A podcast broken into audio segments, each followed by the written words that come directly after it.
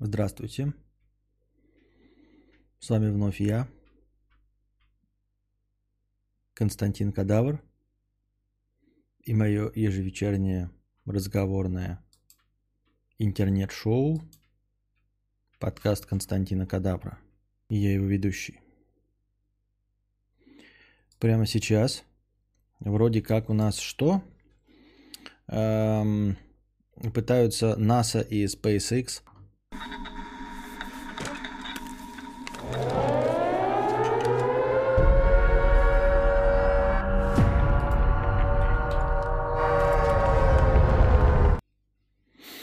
NASA и SpaceX а, пытались сегодня, теперь уже пытались, будем уже в прошедшем времени говорить, э, запустить сегодня пилотируемый космический корабль. Впервые за 9 лет Америка отправляла корабль с живым человеческим пилотом э, вида Homo sapiens. Но э, произошло фиаско, вот. И полет, как я понял, отменили. Я еще ничего по этому поводу не прочитал, но уже в нескольких местах в комментариях увидел, что отменили. А, в связи с чем? А, и пишут, что погода будет еще хуже. Перенесли на 30 мая. В связи с чем перенесли? Есть какая-то информация и все остальное? Непонятно. Почему от 300 рублей? Зачем плюс? Почему от плюс? Разве бывает по-другому? На субботу перенесли. Из-за облаков. Всем привет. Да, печально. Очень хотел посмотреть. Ну, не знаю. Я такие... Во-первых, я космосом не интересуюсь. А во-вторых, э, ну, отменили, отменили. Нет. Э, шутка в том, что э, сам процесс-то он же не особенно захватывающий, интересный. Это, наверное, только совсем может для любителей авиации, э, космоса и всего остального. А, а так, для нас, пассажиров, которые просто интересуются новостями, нам просто вот там 27-го должны были отправить. Потом мне новости куда-нибудь подкинут, типа отправили. Я такой, хорошо, отправили. Или не отправили. Ну, то есть факт, точка, а не процесс. Сам процесс меня не особо интересует. Вот. Закат российской космонавтики кто-то пишет. Чтобы что? Почему закат российской космонавтики? От чего? Э, не вижу, почему это может быть закат. Между подкастовых донатов было чуть больше, чем, чуть меньше, чем ничего. Всего три штуки. И у меня и повесток дня не особо есть, э, что вам рассказать. Поэтому будем, наверное, пока у нас есть хорошее настроение, общаться с бесплатным чатом. Задавайте свои каверзные вопросы. Те, сегодня у нас аттракцион невиданной щедрости. Запуск дешевле. А мне очень нравится смотреть на процесс, как ракета отрывается, как-то дух захватывает. А, ну нет, я ничего против не имею. Ну, так я говорю, это такое, знаете, ну, не универсальное зрелище, а именно для любителей. Вот тебе нравится, ну и ты молодец. Поздравляем тебя с этим. А, катакумба. Нет, это не то. Мое лицо подставка для пизды. Э, с покрытием комиссии 99 рублей. Хэштег «Новая политика» и своевременное выкладывание Ауди. Вот. Я сегодня же на честных щах э, намеревался запустить подкаст в 9 вечера. А, мне кажется, он так лучше заходит в 9 вечера, ну и по новой политике. В общем, новая политика э, касается именно запуска. Когда идет время в Ютубе, запускается трансляция, межподкастовые донаты и, и практически сразу запускается непосредственно э, разговорная передача. А не, не касается времени начала. Но тем не менее я все равно хочу прийти к... Э, я тут уже выяснил, что примерно к 9 вечера. В принципе, ничего не мешает и в 7 вечера начать, да, но ну, будем, будем посмотреть. Но сегодня в 9 вечера не получилось, потому что у меня было дело, я кое-что ждал, ждал и так и не дождался, и в итоге и ничего не получил, и, и подкаст не начал. А, запуск не удался из-за того, что проект Венера еще не был готов э, к бета-демонстрации. Понятно, понятно. А Жак Фреско там что, где, что у нас там? Как пережить смерть отца? Ждать...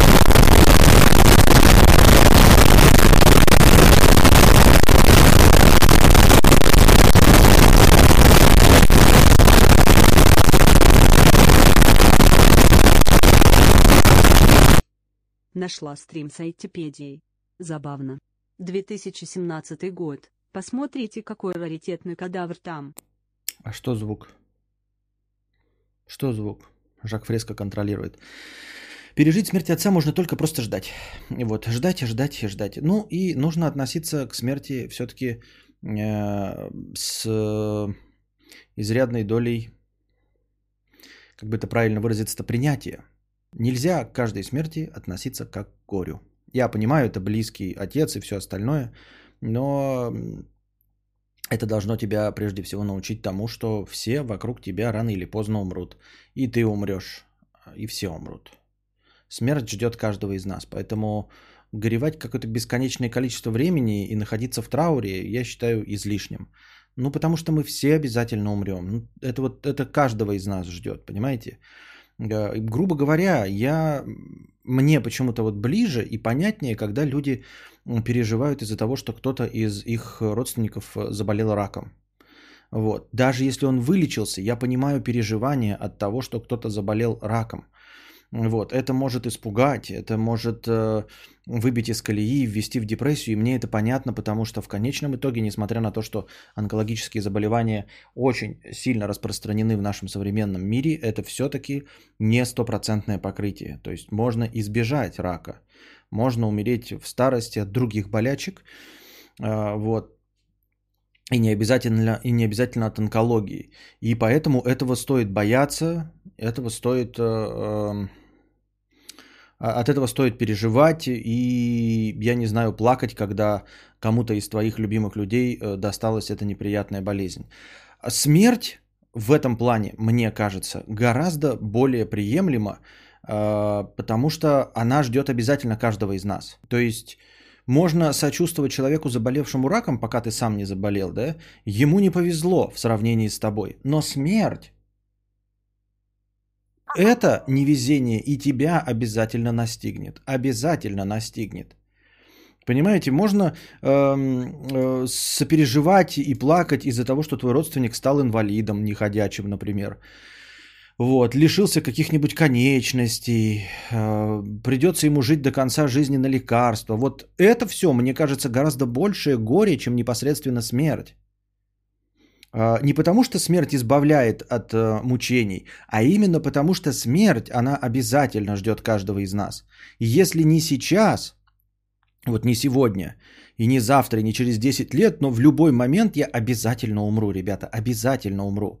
И твой любимый ребенок, на которого ты смотришь, твоя сладость, да, а, отлично, если не в ближайшее будущее, может быть, он переживет тебя, но он все равно умрет. Он все равно умрет. Вот прежде всего, что мы должны понимать. То есть в конечном итоге смерть э, обидна только потому, что ты ожидал, что она наступит чуть-чуть попозже в отношении твоих близких или в отношении тебя, но она обязательно наступит. Гораздо обиднее в этом плане, когда происходит что-нибудь там, вот, ну, инвалидность, болезнь и все остальное, что в принципе могло бы и не настигнуть тебя. Я так это вижу, я так это понимаю.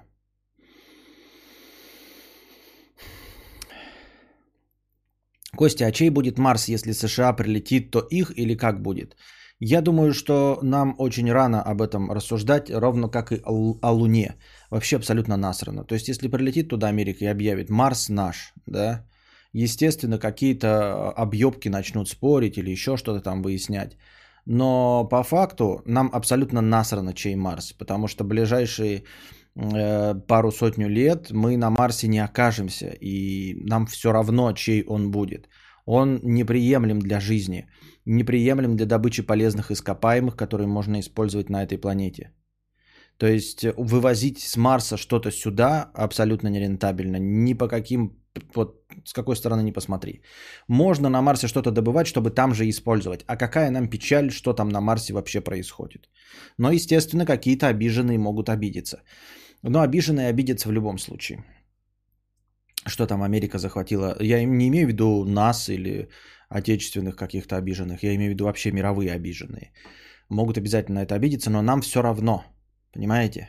Это как, ну как вам сказать, как бы пример-то вам привести, такое, чтобы было. Ну вот если вы придете ко мне, да, и у меня часть участка отхлопаете и скажете, это мое, мне это будет обидно. А если вы пойдете и где-то на окраине Африки отхлопаете часть участка, вот прям незаконно, скажем, заберете себе 18 гектаров земли, мне будет на это насрано, потому что я на эту Африку не претендую и никогда туда не поеду. И мне там нахуй не нужно быть. И никогда я туда не поеду, даже если меня позовут. В точности тоже, мне кажется, должно быть с Марсом. Как получился стрим с Этипедией? Ты же людей не любишь, особенно каких-то новых и левых. А, Но, если честно сказать, ребята, мне не нравится, э, как я выгляжу э, в совместных стримах, вообще во всех прошедших совместных стримах. Ну, прям не нравится и все. Вот. Э, самые приемлемые варианты, при которых я совместные стримы, я имею в виду разговорные, естественно, игровые не считаются игровые, когда мы на, на, нафигачиваемся алкашки и играем во что-то, что приносит всем удовольствие, исключая пиратов, конечно. Это все прекрасно. Я имею в виду разговорные вот совместные стримы с блогерами. Если так вот посмотреть широк, широким охватом назад, это ладно, сразу тогда отвечаем тогда на донат Ольги Вилсон, 1500 рублей с покрытием комиссии, Гумба Тайм. Нашла стрим с айтипедией, забавно, 2017 год, посмотрите, какой раритетный кадавр там. Эка ты э, какую терминологию используешь, Оленька? Раритетный. Худой.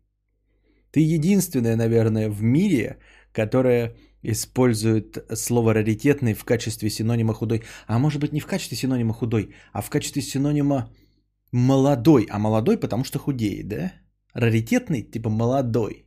На тот момент. Интересно. Винтажный, да-да-да, винтажный кадавр, раритетный. Ну так вот, а, если широким охватом посмотреть, я нигде не выглядел хорошо. Практически никогда. А, это всегда компромисс. Компромисс, с которым я готов мириться, совместных стримов, а, несмотря на то, что мне, ну как мне кажется, да, я вроде бы разговорчивый человек. Вроде бы людям э, приятно со мной общаться.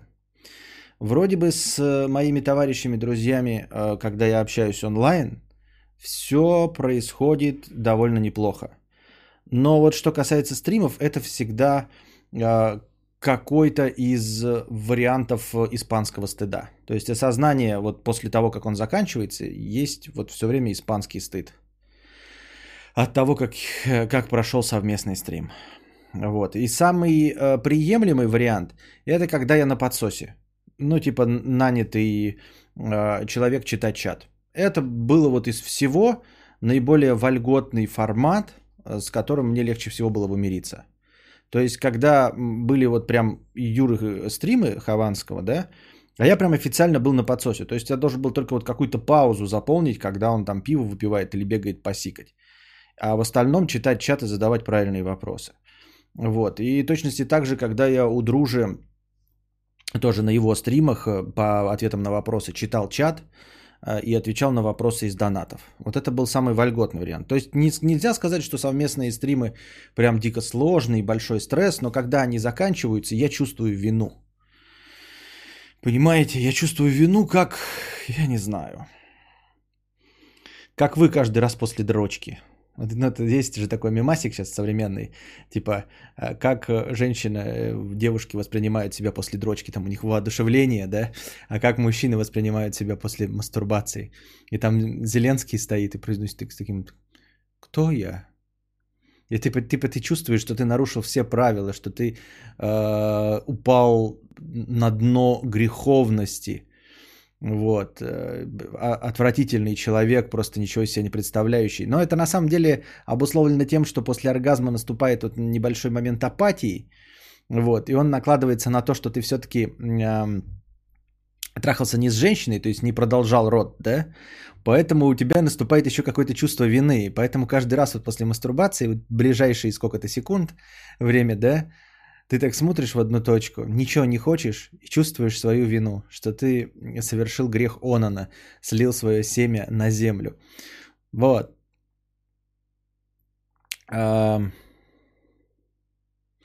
Ты чего? Я раз в полгода точно пересматриваю 7-часовой стрим со Стасом и как просто и такси 7. Э, это то, что вы пересматриваете, вон с Кузьмой тоже вроде норм было. То, что вы пересматриваете, я вам говорю, как я к этому отношусь, и почему я не люблю совместные стримы. Вы все время меня куда-то сватаете и ждете чего-то. И я ради вас что-то делаю. Но вы должны понять, что если вебкам-модель засовывает себе в жопу огромный дилдак, потому что ей накидали токенов, да, а, сообщаю вам при неприят... Нет, вам может, и, вам может и приятнейшее известие, но я просто срываю для вас покровы, раскрываю вам глаза на то, что не всегда вебкам-модель получает удовольствие от здорового елдака в жопе. Вот, далеко не всегда. Крайне редко бывает так, что она получает настоящее человеческое удовольствие от того, что засовывает себе елдак в сраку за ваши токены. Вот, поэтому я и говорю, если широким охватом смотреть на все мои стримы, да, то наиболее удобоваримое это если меня позовут, скажут, надо помочь, почитать донаты, это да. А, почитать в чате, заодно вы, выступить в качестве модератора, еще и не показывая свое лицо. Это да. То есть есть кто-то, кто ведет свой стрим, я могу подосрать там что-нибудь, да, там позадавать наводящие вопросы, вот, и заполнить паузы, вставив свое мнение. Но никогда это на равных или никогда приходит ко мне. Вот, я чувствую от этого, как я уже сказал, вину, как после дрочки. Не, ну если дрочишь не себе, то да. Вот такие дела, ребята. Вы, я не знаю, что вы можете видеть. Мне кажется, что, по-моему, очевидно, что у меня не получаются совместные стримы. Без заигрываний, без всего. Но мне кажется, что это видно невооруженным взглядом.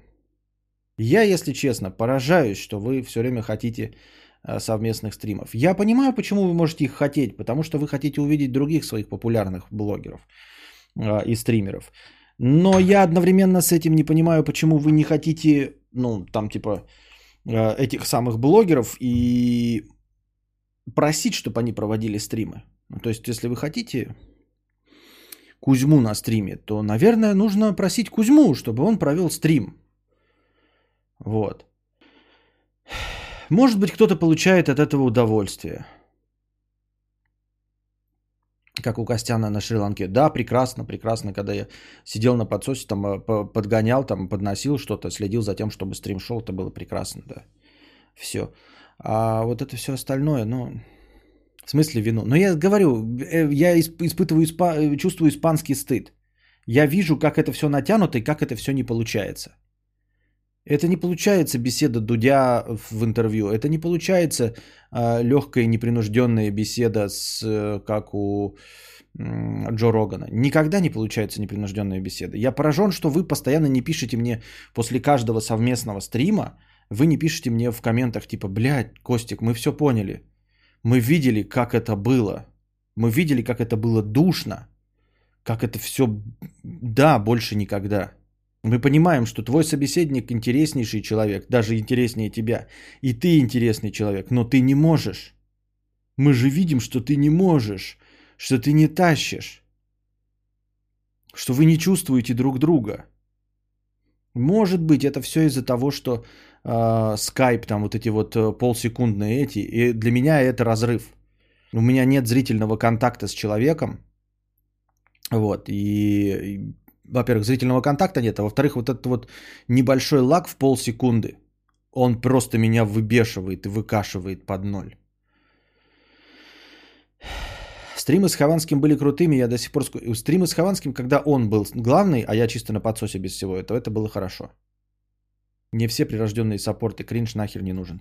Ну вот, так нет, я поражен, что я это вижу, а ну, люди как-то должны были сразу такие, оп, нет, да, Костик, блядь, что-то нихуя не того. Не фурычить, давай больше не будем. Вот что-то я какие-то стримы проводил же, да? И мне говорили так прямо сразу. Не фур... Ка, бля. Кинобред, говорите. Говно. Кинобред, говно. Больше не надо. Даже донаты приходили. Мы против кинобреда. Правда, потом кинобред зашел, но смысл в том, что никто не стеснялся мне сказать, что кинобред говно. Я его даже отменил, ну, в смысле, рубрику в обычных подкастах. Отменил. Вот. Единственное, что я могу сказать наверняка, совместные стримы приносят меньше донатов, а так-то мне ты прекрасен в любом виде, пес на Шри-Ланке вживую было топ. А, Стримы с Кузьмой больше не надо, он ужас. Разве Хованский был главным? Не замечала, что он был главным. Хованский везде главный. Куда бы он ни пришел, он становится главным. О чем вы говорите? Кинобред говно больше не надо. А. А, так я и говорю, когда на, ну, это, а, задавать вопросы и прочее, тогда нормально. Вот еще этот, когда и вот Юра приходит, приходил ко мне, да, у меня непонятное чувство. То есть, с одной стороны, я понимаю, э, что он популярнее, и по идее можно было бы выстроить формат, что просто на моем канале, но идет стрим, по идее, Юры Хованского, да. И я просто, ну, подсираю, когда могу, а так в основном стараюсь не перебивать. Вот. Все прекрасно, когда это идет на его канале, у меня вообще нет никаких проблем с этим. Но когда это идет на моем канале, и у меня не то, чтобы играют какие-то амбиции или жажда власти, а просто мне кажется, что я какую-то часть своих зрителей обманываю, которые, может быть, не хотели бы слушать Юру, понимаете? То есть, если бы я сразу говорил, что вот у меня же есть раздел кинобред, где я говорю о кино. А вот был бы у меня эм, раздел подкаста, грубо говоря, да, куда приходит Юра, и он бы прям так назывался, подкаст Хованский, канал подкаст Константина Кадавра, но на самом деле называется это подкаст Хованский. То есть он приходит, 96% времени говорит. И чтобы люди приходили туда, не обманываясь, что это мой подкаст. И тогда, да, возвращаясь вот к самым первым с Юрой совместным подкастам, все было бы нормально, я бы сидел, большую часть времени просто слушал, смотрел бы в чат, получал бы донатики, задавал бы вопросики. Вот, э, во-первых, эм, а, на Шри-Ланке вживую, как я и говорил, да, вполне возможно, что у меня создается такое впечатление из-за лага вот этого, да, скайповского, дискордовского, не помню, зумом мы с кем-то делали, зумовского. Вот. А во-вторых, да, бухали. Во-вторых, да, бухали. Я, конечно, и на таких стримах бухаю, и вот этот лак не перебивается. Но по большей части все-таки я в совместных не бухаю. Вот. И э, широко вспоминаемый вами 7-часовой стрим с, со Стасом, он это просто был чат кутежа, где мы жестко перепили. Но я столько не могу пить, понимаете? Я столько не буду пить. Я удивлен, что я после стрима с, э, со Стасом не заблевал. Вот, хотя взрослый человек и такого делать дол- не должен был бы. Вот. И как я уже говорил, вживую. Можно было, знаете, оставить себе еще э, уголок для отхода, для отступления, если все получится вживую. То есть живую это зрительный контакт. Вот. Это сразу мгновенная реакция, когда ты видишь, что, например, э, собеседник сказал, и ты понимаешь, что он пошутил.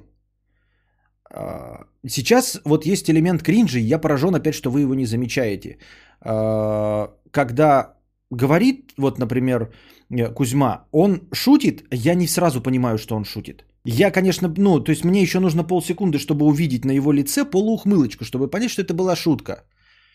Вот, из-за этого образуется кринж. Или я шучу, да, я шучу, а Кузьма тоже меня видит в очень плохом качестве на вторую камеру, вот, а может быть даже в меня не смотрит потому что он смотрит в, в стрим в чатик.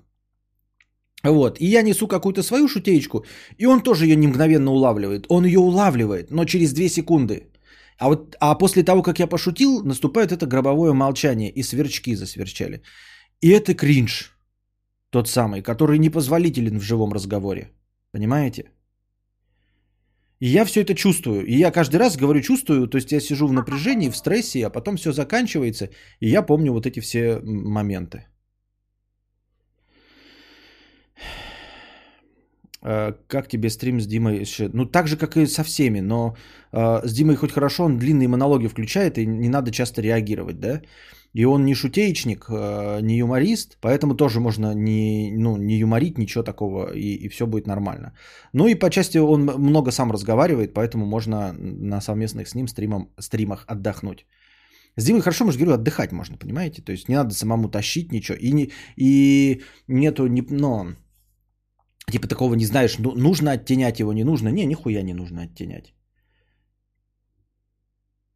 Были же живые стримы с Хованским. Вы опять приходите. Я обо всем этом сказал. Люди приходят в последние две минуты и повторяют один и тот же вопрос. Были же с Хованским, были же с Дружи, были же с Хованским. Были... Ну давай еще вспомни про Шри-Ланку. Еще скажи, что со Стасом был прекрасный 7-часовой стрим.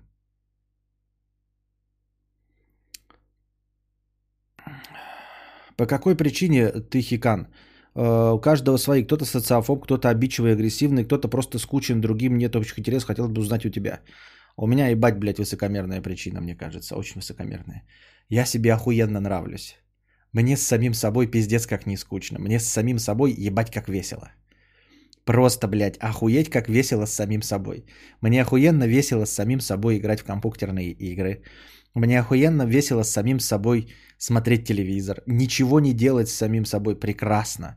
Вот, просто сидеть там, ковырять в носу, пить кофе на улице, курить папиросы, э, читать новости с айпада, да, вот я читаю, ни хрена не приношу повесток дня, но читаю всякого дерьма. Я прекрасно провожу время с самим собой. И это, наверное, элемент высокомерия. Ну, то есть, мне ни с кем так не интересно, как с самим собой. А, все, с кем я общаюсь, без обид, дорогие друзья, да, но я воспринимаю вас как собеседников, стоящих всех ниже, чем я сам с собой. Ну, то есть, не всех собеседников ниже, чем я, типа, я лучший собеседник для Кузьмы, чем ты. Нет, и только для меня. То есть, в моем топе самый интересный человек, с которым я провожу время, это я. Вот. Понимаете? И никто со мной сравниться не может. Я ни по кому не фанатею. Ну, то есть, э, не по блогерам, а вообще, в принципе, знаете, вот есть люди, которые кому-то тянутся, там, чтобы подружиться, поговорить. Я никому не тянусь. Потому что самый интересный собеседник – это я. Ну, не собеседник, а просто самая интересная компания. Вот. И вот только на этом завязано хиканство, потому что я такой думаю, ну типа, провести ли мне время с кем-нибудь или с собой? Я всегда выберу с собой, понимаете? Вот. А провожу время с кем-нибудь еще, ну, потому что, ну, ну, можно, можно, можно, да. Не создай себе кумира. Да я не создаю себе кумира. Я же не говорю, что я самый лучший для всех. Я говорю, что мне с самим собой интересно. Прекрасно. Я прям, ну, блядь, сам себя не похвалишь, ходишь как обоссанный. Но я могу, типа, вот сидеть просто, да, и такой, а давай-ка я буду придумывать книгу, которую я никогда не напишу. И я вот сижу и придумываю, и придумываю, да хуя, что могу понапридумывать. Вот, сам себе задаю вопросы, сам себе их решаю, раздумываю над какими-то глобальными проблемами. И мне пиздец как интересно. И вот вы говорите, «А, твое ЧСВ пробило новую крышу. Да-да-да. Мне пиздец как интересно. Вот я прочитал про это Гитлера, да, я вчера вам рассказывал, ну, про путешествие во времени и убийство Гитлера. Вот, вы говорите, ты же все это говорил, а я прям с собой упиваюсь, ребята. Я вспомнил то, что я уже придумал, заново это придумал. Мне это показалось таким классным и интересным, охуительным, что я вам еще раз это повторил. Вы поймали меня на том, что я это уже говорил, а мне все равно кажется, что я охуительную мысль придумал, охуительную идею. Я прям сижу и радуюсь, какой я, блядь, фантазер. Фантазер. Ты меня называла фантазер. Толстантин потолстел или это поло такое? Это поло такое. это поло такое, оно весит 35 килограмм лишних. Тогда зачем жена и ребенок? Ты с ними хоть немного времени проводишь? какой дурацкий вопрос. Просто такой дурацкий. Ой, блядь, какой хуйню мне какой-то пишите, блядь, на, забирай, не буду сейчас говорить. Какую-то хуйню, блядь. Я не говорю хуйню. Просто такой дурацкий, ну вот просто я не представляю, насколько он имбецильный вопрос. Типа, ну вот у тебя жена умеет готовить, а почему ты ешь в ресторанах? Да, это в пример приводится обычно про монога... ой, полигами, моногами, но вот это тоже пример прекрасный. Типа, у тебя же есть жена, которая готовит. Вот слушай, у тебя же есть квартира, а зачем ты ходишь в гости к другим людям? А зачем ты выходишь из дома? Ведь у тебя же есть дом. У тебя же есть прекрасная дорога от дома до работы. Зачем ты ходишь в парк? Зачем ты ходишь в музей? Тебя что, не устраивает твоя дорога от работы до дома? Ну просто настолько вот имбецильное предположение, да? Да, мне с собой охуительно интересно. Зачем мне жена и ребенок? Ну, ведь, ведь главное же это вот ты же выбрал что-то одно, и вот на нем на одном сидишь. Да? Вот у меня есть PlayStation, она мне больше нравится, чем Xbox. А сейчас я играю в Xbox. А зачем я играю? Зачем мне две приставки? Да потому что, блядь, я интересный нахуй. Потому что я ни в чем себе не отказываю. Вот почему. Это запись стрима полугодовой давности. Вставки кадавра как отдельное произведение искусства. Какой же охуительный выдумщик. У меня тоже пола полнит. Мы с тобой, знаешь, как, э, как эти жирухи в лосинах. Если у тебя есть приставка, зачем ты купил вторую? Речь не о том, что кадавру не нужно общение. Дело в том, что процент общения с хуй просышь кем нужно ему меньше в 5 раз, чем у среднего. Ну да, да, да, я и говорю, что обычно как считается, да, то типа человек живет, и у него там есть там 5 охуенно интересных друзей. И он э, думает, вот что, что там с, с этим товарищем произошло, например, там, да. У тебя есть тачка, а у тебя есть друг, у которого там, блядь, Ламборджини Диабло, да. И вот он тебе дико интересен.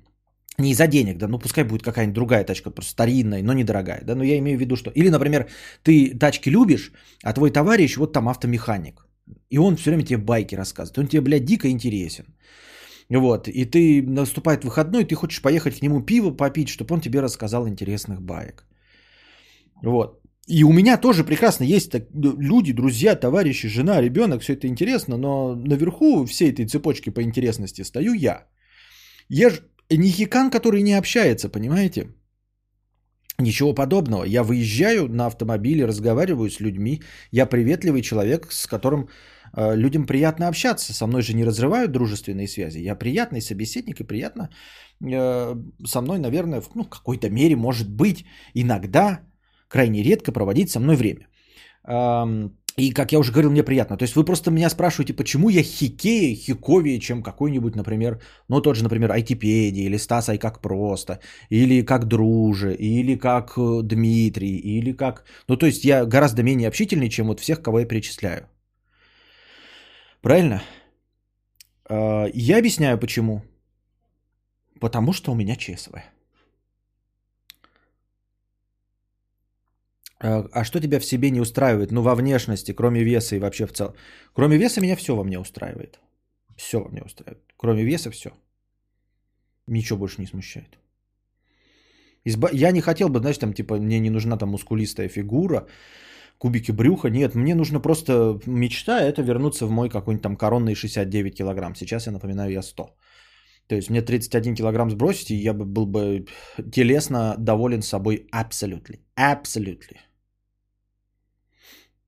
О чем разговариваете с женой? Вам интересно обсуждать актуальные для вас вопросы? Что такое актуальные для вас вопросы? Интересно. Да, мы разговариваем. Нам еще иногда не хватает времени разговаривать. Ну вот, например, потому что сейчас я... Э, у меня вот этот график мой, который я пытаюсь сломать. Я потом же до полудня сплю, а потом иду с Костиком гулять. И у нас э, прям так, чтобы общение э, с женой, может, и не хватает. То есть мы прям там выкраиваем минут, чтобы пообщаться. Да, обсуждаем все. Обсуждаем все, как э, э, друзья старые. Э, типа политику обсуждаем, делимся мимасиками, кидаем друг другу тиктоки, кидаем друг другу картинки, инстаграмы, обсуждаем какую-нибудь шляпу, новостями делимся. Вот. Но не всеми новостями, то есть я не делюсь с ней там, что в PS Plus вышло там что-то, да. Вот, но остальными такими широкими новостями, да, постоянно обсуждаем, что нам делать с домом, что дальше делать, планируем. В постоянном плане находится. То есть это нет такого, знаете, там глобальное дело. Мелких дел дофига.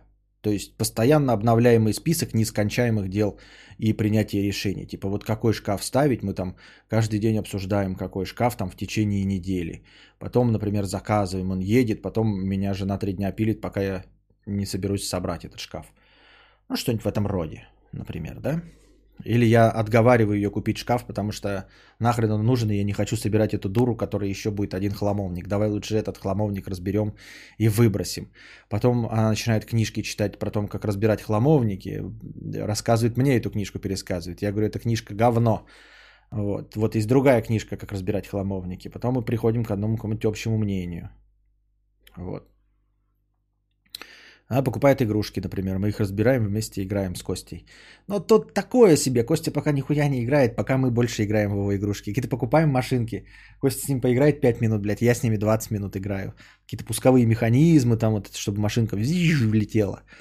Сиди купили какие-то шуруповерт. Он нифига к нему интереса не проявил, к этому шуруповерту. Игрушечки пластмассовые, пластмассовые болты. И он прям на батарейках, он крутит, он как настоящий шуруповерт, только все пластмассовое. Костик что-то испугался, ему нафиг не нужен, не может прожать этот шуруповерт. Но его спрятали, дали отвертку ему покрутить. Он тоже э, ушел, жена сидит там, крутит эти какие-то конструкторы вонючие. Вот. Ну и абсолютно, и постоянно такое вот обсуждение, да, например, э, поставить э, вот это, как это у нас в автомобиле, чехлы. Я говорю, надо купить. Она говорит, да, я куплю, у меня в магазинах скидки, то есть мне нужно, как вот Will Be Dress, там, например, купить, чтобы выкуп был, там, знаете, покупаешь 10 вещей, нужно 5 из них выкупить, чтобы у тебя там скидка была. Говорит, давай через меня. Я говорю, давай через тебя. Она мне показывает, я говорю, эти чехлы говно. Она мне показывает, я, я говорю, давай вот эти купим. Она говорит, эти чех, чехлы говно. И мы так три дня этот, я потом говорю, я бы уже три дня назад заказал эти чехлы. А она хочет заказать через себя, чтобы у нее была скидка. Вот, я говорю, нет, тогда я закажу нормальные чехлы через без вот этого всего.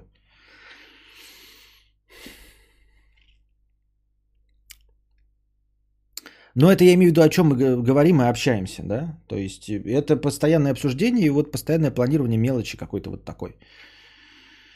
И это постоянный процесс решения. Это к тому, что, знаешь, нет чего такого, чтобы мы такие все посели, ну чего будем, о чем говорить. Не, ну вот, вот на такие мелочи делаем постоянно. Типа, э, я пришел с прогулки, говорю, почему у нас у ребенка есть сапоги резиновые, штаны резиновые, а куртка не резиновая, не непромокаемая. Я об этом в телеге, если бы были подписаны, я там жаловался, что себе хочу купить. Вот, и я ей говорю, я даю поручение, типа, найди мне. Вот, я говорю, найди куртку ребенку такую же резиновую.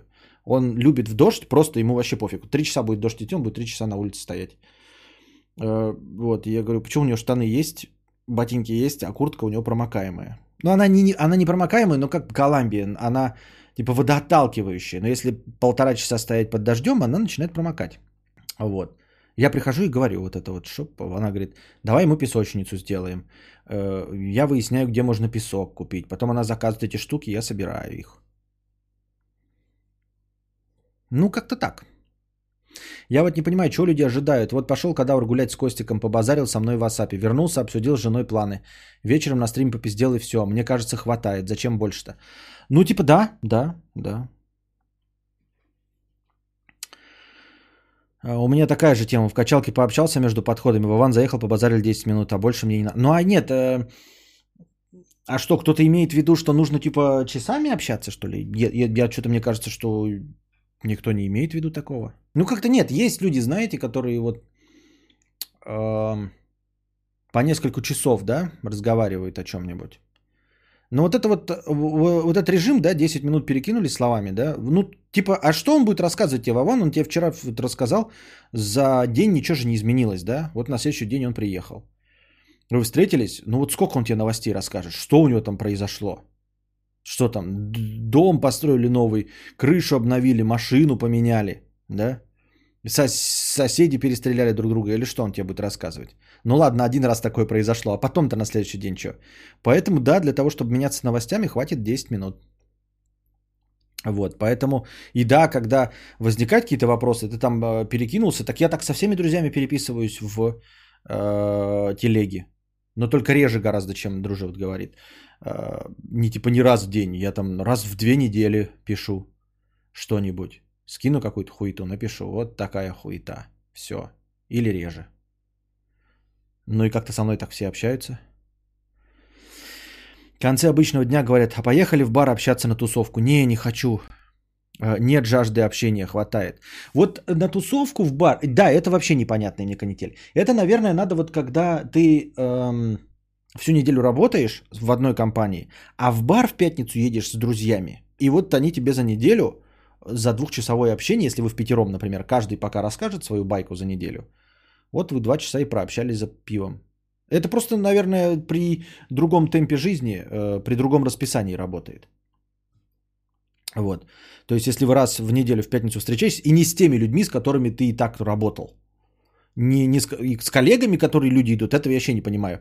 На работе и так только делаешь, что лясы точишь, мне такое ощущение. Ну, то есть, помимо работы, все остальное время в курилке, возле кулера, ты только и делаешь, что точишь лясы. И идти в пятницу с этими же людьми в бар посидеть, ладно, там телок снимать, танцевать по молодости лет. Но разговаривать это вообще дичь, я так думаю. 38 дней сижу дома, выхожу только к мусорке раз в неделю. Съездил бы в лес на выходные шошлы пожарить. Шошлы пожарить. И потом снова на месяц бы домой залез. К чему этот э, социум? Что там говорить? Что к чему? Не, ну вот эти мне вообще проблемы непонятные. Э, у дружи тоже, наверное, д- д- это есть дача. У Андрюши, по-моему, уже закончилось все в его новозеланд... новозеландском. И он может покатать. А я-то у себя это все делаю. То есть я вообще не чувствую никакой э, ре- самоизоляции. А Я самоизолируюсь, да, я действительно вот за раз в неделю только куда-то съездил на этой неделе пока. Разговаривать с телками, фу. А так-то я не изолирован. Я выхожу на улицу в любой момент, когда захочу.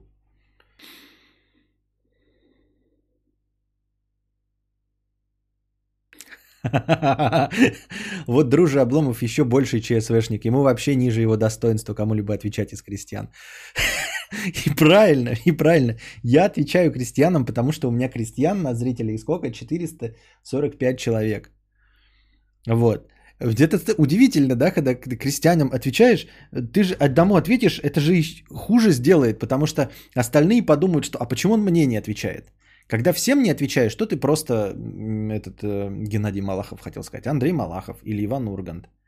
А когда ты кому-то ответишь, а остальным не ответишь, такие ты, а почему, а что, а что? Вообще обидно и досадно. Да и чё, почему отвечать-то? Я сколько вот этому поражаюсь. Э, Я-то свою публику научил, да, ну и у меня тут э, карательная машина банов существует.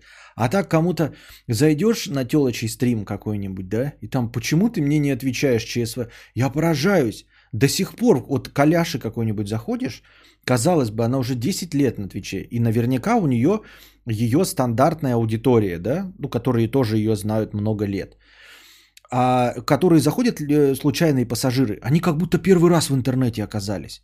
Как будто реально, блядь, первый раз э, э, в интернете. Я вот сейчас вот без хуйни, блядь, зайдите на стрим Аляши, но у нее там, по-моему, сейчас включено анальное огражение, но еще буквально недавно не было анального огражения. Ну, типа по подписке, у меня только чат.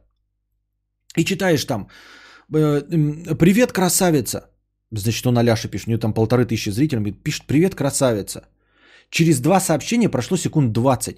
Чё не отвечаешь? ЧСВшная зазналась. И ты такой, да как так-то ты, сука? Как ты вообще в Твич-то попал с такими представлениями, что тебе популярная телка должна отвечать? Женщина, извините. Ну, в смысле, популярный стример тебе должен отвечать. Чтобы что? Ты как будто, ну, такой, никогда ничего не видел. И такой заходишь, а, она, наверное, просто вот обычная, как я в магазине встретил. То есть ситуация та же самая.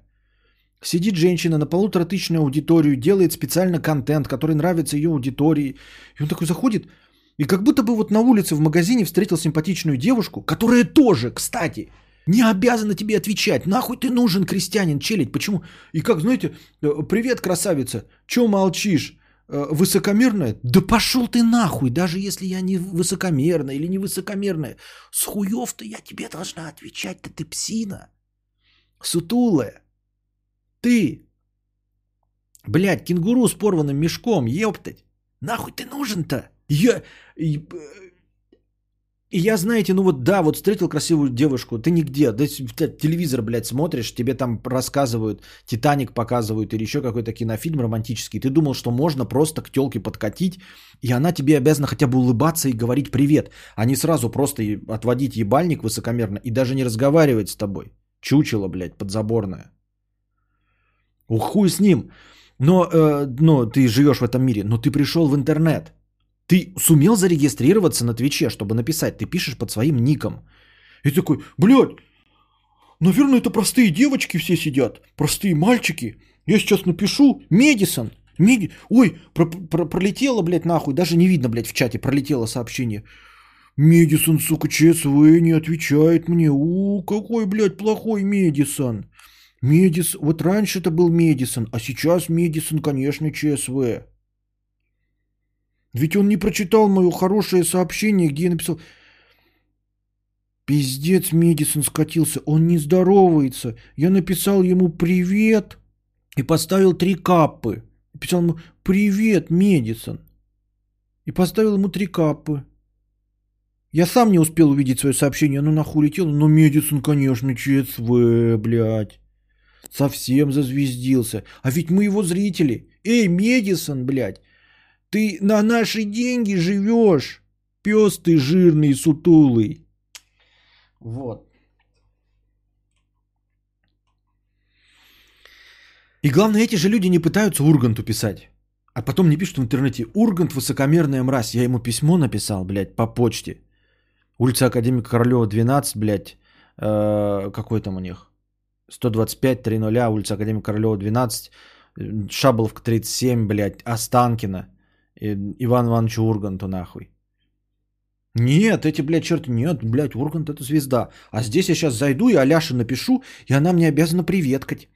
Вот там идет зритель, она, блядь, шуткует, э, делает интересный контент, но тут же какое-то, блядь, Бздюла 328 Best написал привет, Аляша. Она должна сразу...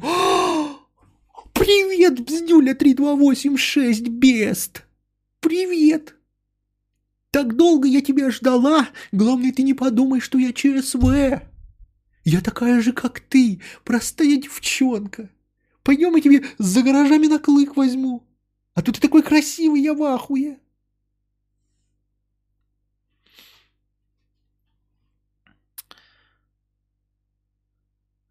Смотрела стримера около 10к зрителей, он на донаты не отвечает. Ну типа да. Костя, а что случилось? Я помню времена, когда на стримах было 900 с лишним тел, а сейчас что-то меньше. Не, ну после привета сразу на клык берут обычно, да? Вот. Кадавр. Ну давай, хули, только и делай, что чат читай. Что?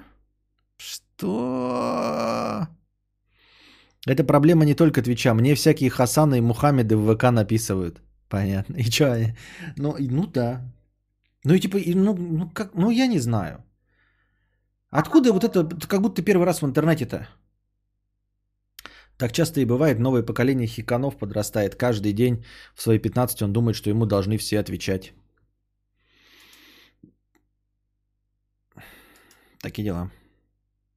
Так. На чем я остановился-то?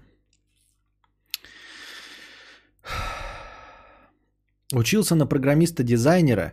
Настоящий донатер так бы э, тебе не задонатил, а стоило бы. Я твоя больная фантазия. Ты опять сидишь и думаешь, и ничего не делаешь. Праздность твоя рождает чудовище. Иди отсюда, пидор грязный. Что касается вопросов про 900 зрителей, я помню рекордный онлайн пару лет назад, 2000 у тебя было, так радостно. Но это был, наверное, с э, гостем каким-то. У меня не могло быть 2000 в мою одно роже. Это бред, так, так не бывает. Смотрел Гриша полное ТВ, он пернит за донаты на стримах. А чего добился ты? А я добился того, что я за донаты не пержу. Тугарин 100 рублей за проезд. Ольга... А, не так, неправильно выразился. Вот Гриша за донаты пердит. А чего добился я? А я добился того, что я за донаты не обязан пердеть.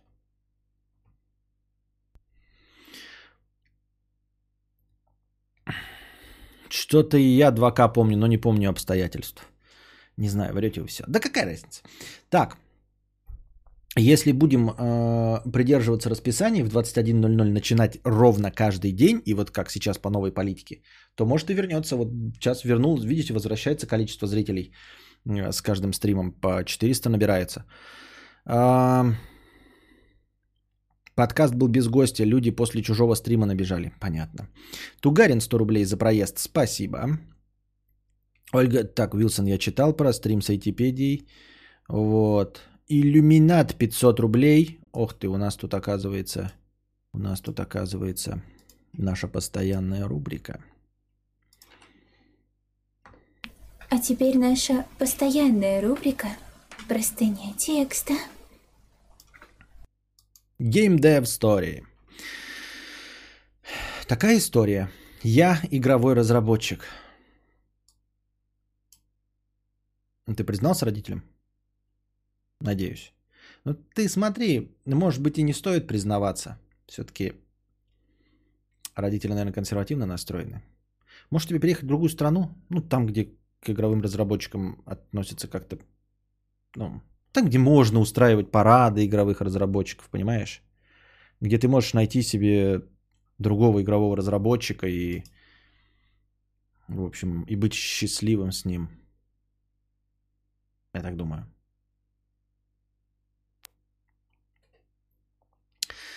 Несколько лет назад мы с друзьями делали игру в свободное от работы время и очень ей гордились. Отписюлили визуал, игровые механики, точки монетизации. Принесли на игровую конференцию на IT-издателя. Компания, которая берет на себя рекламу, закупку трафика, продвижение и так далее за процент от прибыли. Люди были в восторге, тогда это оказалось тем, что нужно рынку. Нашелся издатель, вписался, наобещал золотые горы.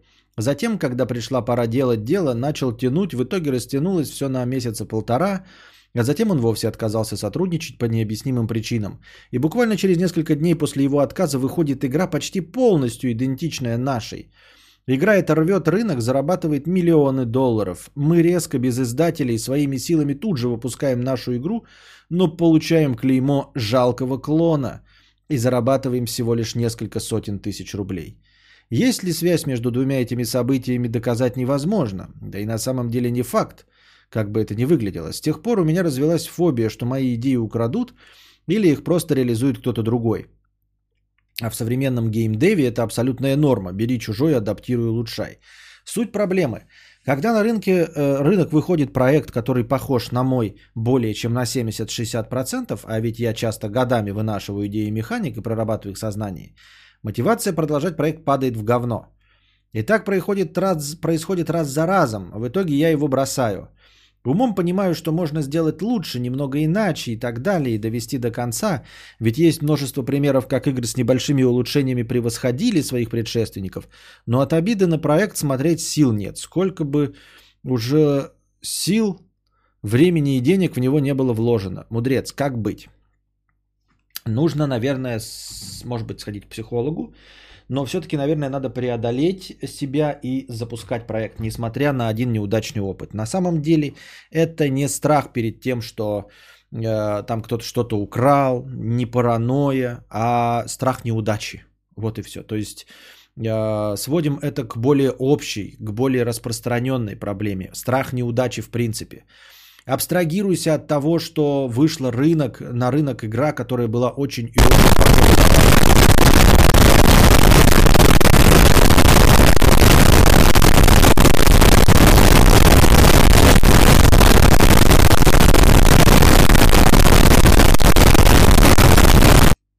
Абстрагируйся от того, что выходила игра, которая очень похожа на вашу. Как ты сам и описал, Действительно, в геймдеве, тем более и вообще во всем, что угодно, на современном рынке можно делать копии чего угодно и добиться гораздо большего успеха. Да? А айфоны не были первыми смартфонами. Вконтакте лучше, чем Facebook и занял свою нишу. Телеграм э, даже с такими же галочками, как в WhatsApp, мне так кажется, э, по качеству уже Э, переборол э, далеко WhatsApp. Хотя практически одно и то же. Ну вот прекрасный пример WhatsApp и Telegram. Понятное дело, что есть еще и вайберы какие-нибудь, э, скайпы и все остальное, но вот прям практически клоны друг друга. Я первый раз за всю жизнь сам написал. Мою скатерть читали, а какая скатерть? Когда она была? Которая тогда-тогда, вчера. Вчера-то была? Или ты, или что? Что? Ладно.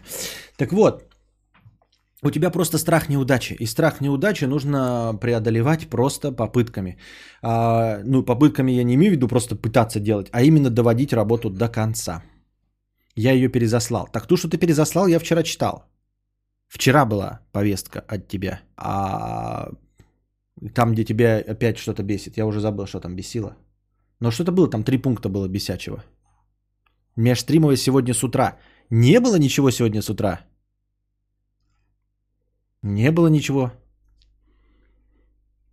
Нет? Межстримов не Межстримовые были три доната сегодня всего. Да, да, три доната. Про колбасу было вчера? Разве про колбасу было вчера? Короче, не, дайте мне доотвечать. Ну так вот, э, страх неудачи. Э, нужно просто э, заканчивать следующее дело. Ну то есть не просто попытки совершать, а попытки, которые будут э, э, законченными. Вот. э, И просто таким вот образом, или может быть при помощи психолога, преодолеть страх неудачи. А, Как ты правильно и сказал, а, вообще не имеет значения, насколько оригинален твой продукт. 60-70% вот просто предельно достаточно для того, чтобы твой продукт считался абсолютно оригинальным. И уж не говоря о том, что можно просто полный клон делать, а потом уже адаптировать, я не знаю, обновлять и сделать что-то другое. В общем, само по себе то, что эм, ваша программа, которую вы думали оригинальная, вышла игра очень похожая на вашу, и они заработали миллионы, а вы заработали всего несколько сотен тысяч, это не было связано с тем, что вы жалкий клон. Это была просто неудача. Понимаешь? То есть вы точности так же могли, как и будучи жалким клоном, так называемым, все равно добиться успеха, потому что э, вы долго вынашивали эту идею, потому что вы качественно делали, вы не просто сделали какую-то кальку и повторили. Э, Невозможно сделать кальку за короткий период э, времени, не зная механик. Если все это вы проработали и тем не менее все равно не добились успеха, это была просто неудача. То есть не будь того второго, в той второй игры, э, вы могли выйти и ничего не продать. Понимаешь, поэтому не нужно относиться к этому как к уроку о том, что нужно за- скрывать свои идеи, что есть какой-то там бизнес-воровство. Это, конечно, есть там э, э, воровство бизнес-решений и всего остального. Но в данном конкретном случае это была просто ваша исключительно неудача. Вне зависимости от того, были бы те на рынке или нет, вы могли бы потерпеть точности такой же фиаско. Но тогда ты бы не мог винить э, выход э, чужой игры. Тогда вы бы просто подумали, что ваша идея просто ну, не нужна. Она могла быть и не нужна, правильно? А, а могли точности так же вместе с ними на волне и выстрелить. Поэтому у вас просто не получилось. И для, и для того, чтобы избавиться от страха, что у вас просто ничего не получается, нужно снова совершать попытки. Но не такие, которые ты э, оставляешь на середине, потому что увидел, что кто-то что-то такое похожее сделал. А и доделывать до конца. Все, что не защищено патентом, не является воровством. Ну, типа да. А ты бы смог воспользоваться услугами ночной бабочки? Ясное дело, что тебе это не надо, но если приспичило бы, ты знаешь, куда звонить, куда что, как вести себя, чтобы не кринжевать? Нет, не знаю. И странная постановка вопроса. Если мне это не надо, то я этим и не буду заниматься. Если мне приспичит, я подрачу хуй. Вот, реально. То есть я сейчас говорю не потому, что эм, у меня жена, да, и слушает мой стрим и пиздюлей мне навалит. Но, предположим, у меня бы не было жены и не было бы ребенка, я был бы сейчас одинок, я бы все равно проституток не вызывал. Не, я бы просто дрочил хуй и все. Не вижу никакой проблемы в том, чтобы анонировать писюн. Это же проститутка, несмотря на то, что за деньги с ней все равно же нужно разговаривать. С ней нужно вести какие-то переговоры. Ебать, я ненавижу э, вживую с магазинами там общаться, да, с продавцами. А ты мне говоришь, что я должен покупать себе секс у незнакомого человека, который приедет еще и с криминальными элементами вместе на машине. Чтобы что и зачем мне это надо? Не представляю, вот, что может заставить меня купить проститутку. Ну, наспор только, если там за 200 тысяч, да, я буду спорить на 200 тысяч, мне скажут, закажешь проститутку? Я закажу за 200 тысяч проститутку, да? Вот, и проведу с ней переговоры, и даже поговорю с этим, с сутенером. Все, больше никаких причин нет. Я не... Какая проститутка может сравниться с Клавой и Екатериной? Или с ними вместе? Или наоборот? Не знаю.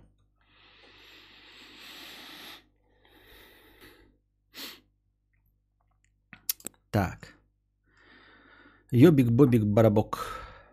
Так. Что-то я смотрю, когда еще простыня текста, и она мне по названию совершенно не знакома. Мне интересно, открывал ее или нет. Но это все равно не дружеская. А, нет, это было, да, это я читал уже. Это про то, что сковородку не замачивает. Правильно, проститутки для людей без фантазии. На фразе «я подрачу» зашел отец с комнаты и сразу ушел.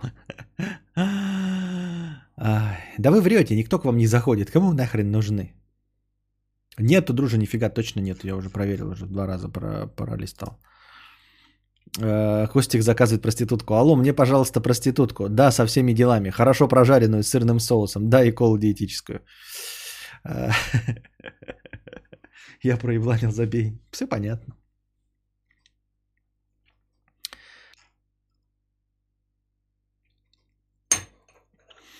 Моя жопа кормушка для птиц 50 рублей. Друже, что выберешь? Похудеть на 30 килограмм, э, но писюн укорачивается на 7 сантиметров?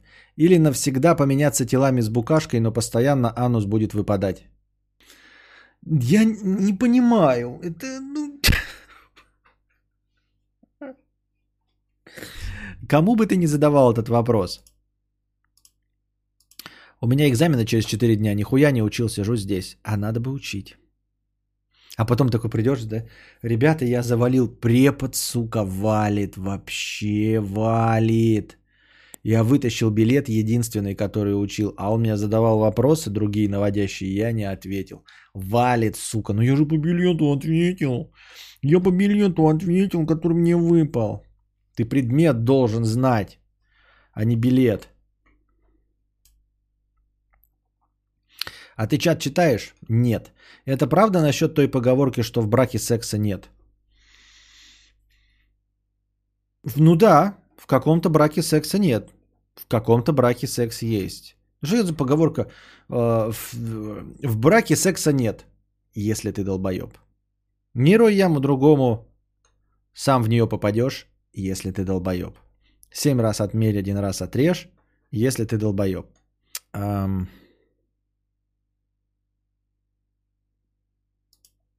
Тогда будет 30 сантиметров, да-да-да, если на 7 сантиметров... Ой,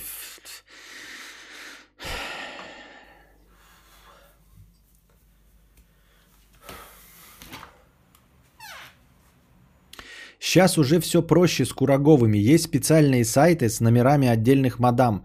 Ты просто звонишь им, и они могут либо к тебе приехать уже без сутенера, либо ты к ним. Но зачем? Над ней же нужно трудиться. Секс с женщиной, я не знаю, как у вас, но вообще, по моим представлениям, секс с женщиной, он должен доставлять ей удовольствие. Секс с женщиной – это труд. Я не могу получить удовольствие, если женщина не получает удовольствие. Оно и нахуй не надо, понимаете? Если мы говорим о том, что мне нужно спустить, то я э, поанонирую писюн. Вот, займусь мастурбацией. А секс – это потеха для своего ЧСВ. Секс э, с э, партнером – это когда ты делаешь что-то такое, что он наслаждается, и ты получаешь не просто оргазм, а получаешь удовлетворение от того, какой ты охуенный в постели. Понимаете, что такое секс? И чем он отличается от дрочки? Дрочка – это когда ты получил просто оргазм. А секс – это когда ты добился того, чтобы твой партнер получил удовольствие. И ты вдобавок к физическому оргазму получаешь потеху для своего собственного чувства величия. И чувствуешь себя охуенным, реализуешься. Когда мы закупаем проститутку, я не понимаю, зачем и чтобы что. Навряд ли она получит удовольствие. Я не верю в себя, что я могу заставить проститутку, которая не получает от этого удовольствия, получить от этого удовольствие. Поэтому после секса с проституткой мне будет плохо. Потому что помимо э, оргазма я получу жесточайший удар под дых своего самолюбия. Потому что даже если я сниму телку где-нибудь в клубе, и она снимется за бесплатно, то значит я ей чем-то понравился. Ну, может, ей нравится с жирными пузиками. Может, ей нравятся там подкастеры, я хуй его знает. Может, еще по какой-то причине я похож на ее папу или первого учителя физкультуры. Я ей хоть что-то смогу там доставить, или она э, имитирует оргазм. И это я ей не поверю, но все равно э, выйдет в плюс. Физический оргазм с эякуляцией и плюс э, вот имитация оргазма от нее, я получу удовольствие. Приедет проститутка, и я точно знаю, что она не получает удовольствия от секса. Что она пришла сюда ради денег. Я ничего не смогу сделать. И после всего этого я увижу разочарованную женщину в моей сперме. И если э, при обычной мастурбации я получу эякуляцию, физическое удовольствие и, и все, то при сексе с проституткой я получу минус от того, что передо мной будет лежать разочарованная женщина. В чем, мать вашу, прикол? Кто заказывает или ходит, там все равно на ощущение проститутки. Вот, именно Кейт Сазонова, я и говорю, есть, именно правильно. Кто-то ходит, и у кого все нормально, похуй на ощущение проститутки. И это дрочка. И это тогда для меня лично превращается в дрочку. Я тогда задаюсь вопросом, а если нет разницы, то зачем платить больше? Если ты не видишь перед собой женщину, а просто хочешь кончить, и тебе абсолютно плевать на ее чувства, на то, получила ли она удовольствие – Тогда почему ты не дрочишь? Ведь дрочка-то дешевле. Она ведь тот же самое делает. Тебе плевать на то, получила ли порноактриса от тебя удовольствие. Вот, абсолютно все равно, насрано. Ты не получаешь никакого отклика, никакой отдачи. Тебе плевать. Фактически ты дрочишь женщиной. Вместо того, чтобы дрочить, дрочить своей легкой рукой, принадлежащей тебе, ты садишь на себя вот это вот 60-килограммовое и дрочишь здоровым 60-килограммовым куском мяса. И еще платишь за это деньги. Why? Oh, why? Oh, why? Oh, why?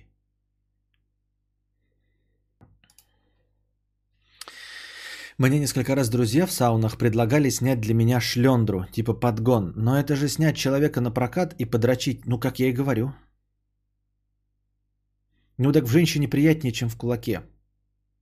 Звучит правдеподобно. Я в это верю.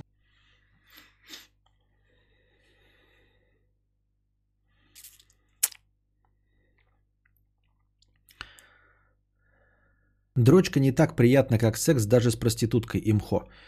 Вполне возможно. Я не пробовал с проститутками, я говорю, я сейчас вот это э, смотрю на это со своей стороны, э, со своей колокольни. И вполне возможно, что я и не буду пробовать. И так никогда и не узнаю, насколько это прекрасно и насколько это действительно лучше, чем дрочка. Вот. А, для того, чтобы я расчехлил свой писюн и начал бы заниматься э, вот этими вот телодвижениями, это физкультурой, вот этой, да, всей, э, мне нужно получить э, нечто большее, чем моя рука. Мне нужно получить от женщины желание. Понимаете? Вот есть вот альтернативные такие говорят, секс или, значит, дрочка. Я думаю, дрочка – это приятно. Я никому ничем не обязан, не должен никого довести до оргазма. Вот я сейчас легко просто взял сейчас э, руку, да, и потрогал себя в нужных местах с нужной скоростью.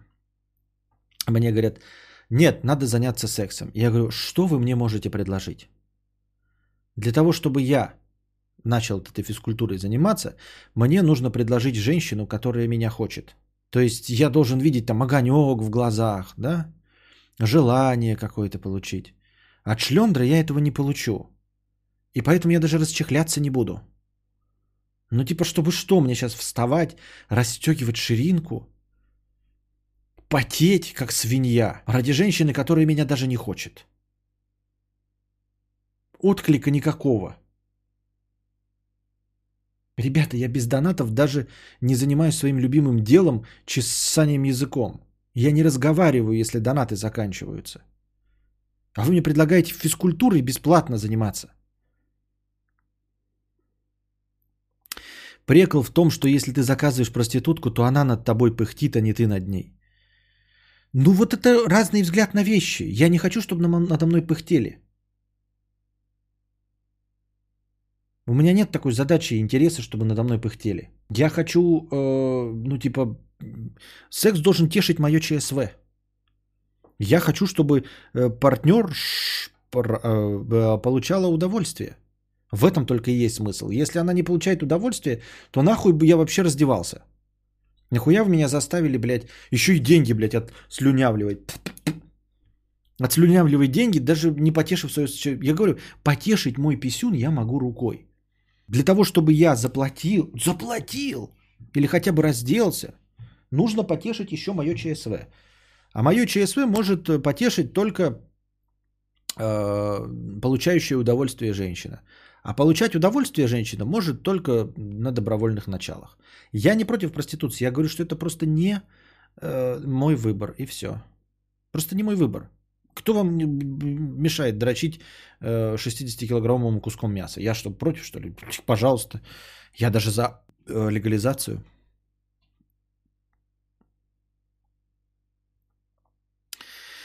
А ты думаешь, тебе везде официанты и продавцы ради видеть? На тебе улыбаются, миндальничают с тобой, ты доволен услугами заведения? Нет. Я прихожу в магазин не для того, чтобы э, мне продавщица улыбалась. Мне на нее насрано. Вот мне на нее насрано, как тебе на проститутку. Вообще насрано. И на официантов мне тоже насрано. Я пришел поесть. У меня задача получить еду, брюхо набить. Мне плевать, как они ко мне относятся. Вообще, абсолютно. Если будет возможность э, заплатить деньги и просто вот э, на тележке выйдет блюдо, прекрасно, прекрасно. Мне официант не нужен. Мне не нужно э, ни его разговоров, э, блядь, ни приветствий, ничего не надо. Если можно будет заменить э, этого продавца, точности так же я заплатил деньги, и мне на тележке выкатилось. Все прекрасно. Поэтому твой пример вообще не подходит. Да, это все очень условно в этой отрасли. Плю э, фетишки очень разные у каждого. Да, да, я и не спорю. Я же говорю только про себя. Мне спрашивает, меня же человек спросил, пользовался ли я бы проститутками и там при каком бы условии, что бы я делал. Я ответил на этот вопрос. Я не говорю, что у меня единственно правильный взгляд на вещи. Ни в коем случае. У вас может быть другой, и все нормально.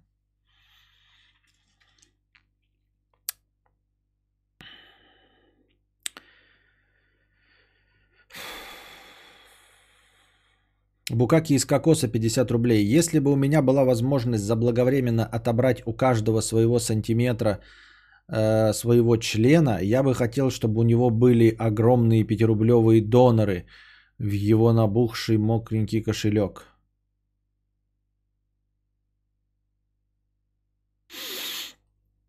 Если бы у меня была возможность заблаговременно отобрать у каждого своего сантиметра своего члена, я бы хотел, чтобы у него были огромные пятирублевые доноры в его набухший мокренький кошелек.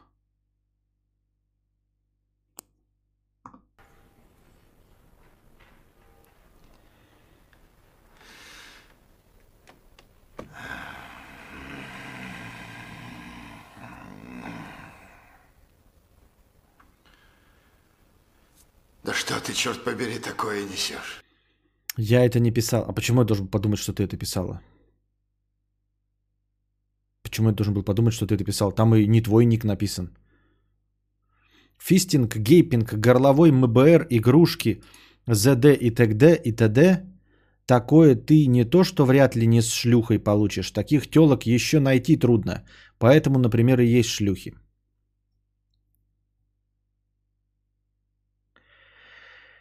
А что если найти такую телку? Ну, глупость, конечно, да? Поэтому, конечно, гораздо э, интереснее со шлюхами. Ну, да, тебе никогда не получить вот этих всех. Что ты там слова написал? Фистинг, гейпинг, горловой, МБР, игрушки, ЗД и т.д. Такое ты вряд ли не с шлюхой получишь. А, например, для этого, например, и есть шлюхи. Окей, действительно.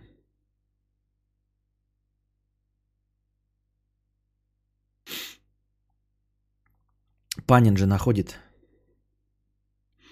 Иван, Вася, Игорь, Олег, 50 рублей. Привет, Костя, ты же не ЧСВ, пошли за гаражи. Ну, Йобик, 50 рублей. На самом деле дешевые шлюхи, которые нам по карману, капец скучные. Да-да-да. Тебе придется перепробовать сотни в лучшем случае. Или тысячи телок для этого в таком... Я не понимаю, к кому ты обращаешься, Гаррет Волкер. А, ну ты не обращаешься, понятно. Ну, просто мне интересно, например, с хуя ли ты взял, что мне интересен вот э, какие-то слова эти. Фистинг, гейпинг, горловой, игрушки, ЗД и т.д. С чего ты взял, что оно мне надо? Ты почему взял, что я фантазер? Может, мне выше крыши и предел моих мечтаний это под одеялом в темноте э, с выключенным светом, э, вот, э, и не смотря в лицо партнерши. Почему ты взял, что мне нужны эти гейпинги, и всем они нужны? Костя интересен из этого всего только донатинг. Да-да-да. А гейпинги и прочие фистинги можешь себе в очко засунуть. Фитьха! Вот это шутеечка.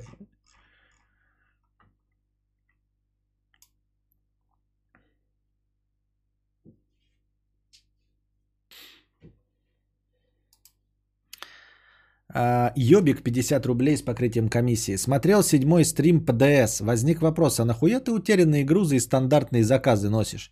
Ты не знаешь, что за них тебе в лучшем случае дадут только новый цвет для говноочков. Строй дороги, если есть желание, иди по сюжету. Не трать время на бесполезную хуйню. Ты же сам говорил недавно, что так и надо. Ну ты петух. Вот, сука, специально, да, подловил момент, кинул свой донат э, в неигровой стрим, чтобы я его прочитал. Риминг это что? Это очковое лизание, это когда тебе очко лижут. Хорошо, а что тогда, тогда, тогда, тогда такое анилингус? И чем он отличается от риминга? Только не говорите мне, что даже у этого слова есть э, синонимы. Кому нужно придумывать вот этим занятием еще и несколько слов? Несколько слов. Во, Анна Клярская тоже думает, что это анилингус. Одно и то же. Это то же самое. Зачем? Зачем? Что? Блин. Риминг мужчине делают, а не Вот, профессионалы подоспели. Букашка пишет. Риминг это волосатое очко, а анилингус лысое. Это, позвольте спросить, а как вы выяснили это? Почему никто, кроме вас, не в курсе? Риминг это народное, а анилингус это научное.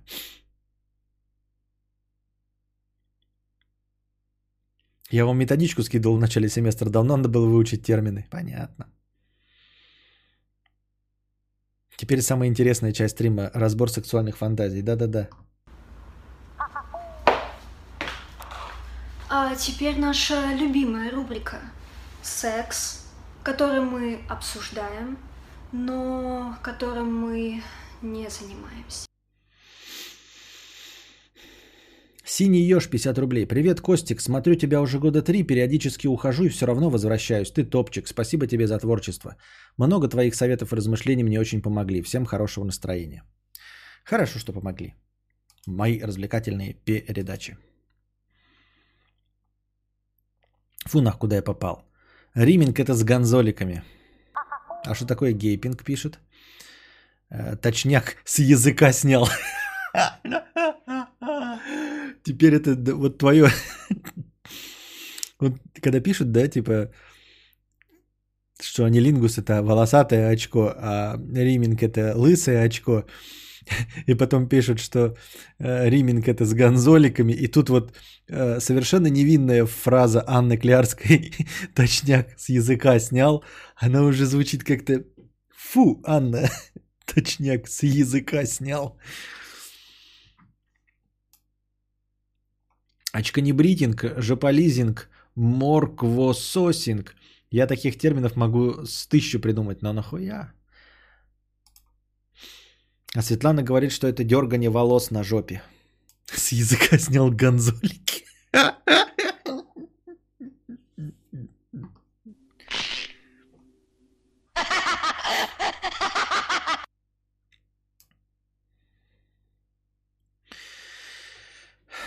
Объективный субъект 50 рублей. Господи, я так заебался жить, Костя. Это просто пиздец, ты бы знал. Невольно в голове всплывают воспоминания, как семилетний мальчик, я, из богатой по местным меркам семьи, живущей в маленьком городке на востоке Украины, мечтал, чтобы поскорее выросли и делать всякие взрослые штуки. И вот через три дня мне... А, кто чем занимается во время карантина? Это что это?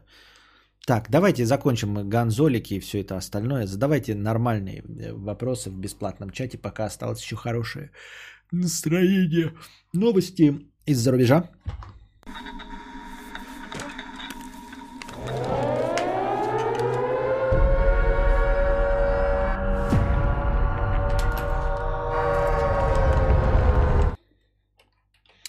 В Японии 22-летняя рестлерша покончила с собой из-за кибербуллинга, из-за травли в интернетах. Рестлерша, да, это именно вот она занималась тем, что на ринге разыгрывала спектакли с драками с другими женщинами. Довольно популярная была, ну, известная как минимум. И вот она поучаствовала в одном э, реалити-шоу, э, но что-то словила там большую волну хейта. Писала о том, что вот ее не любят, в Твиттере писала. Попрощалась с подписчиками, но никто не придал этому значения и в конечном итоге покончила с собой. Полиция даже не рассматривает э, никаких других вариантов. Отравилась она, судя по всему, газом. Вот. 22 года.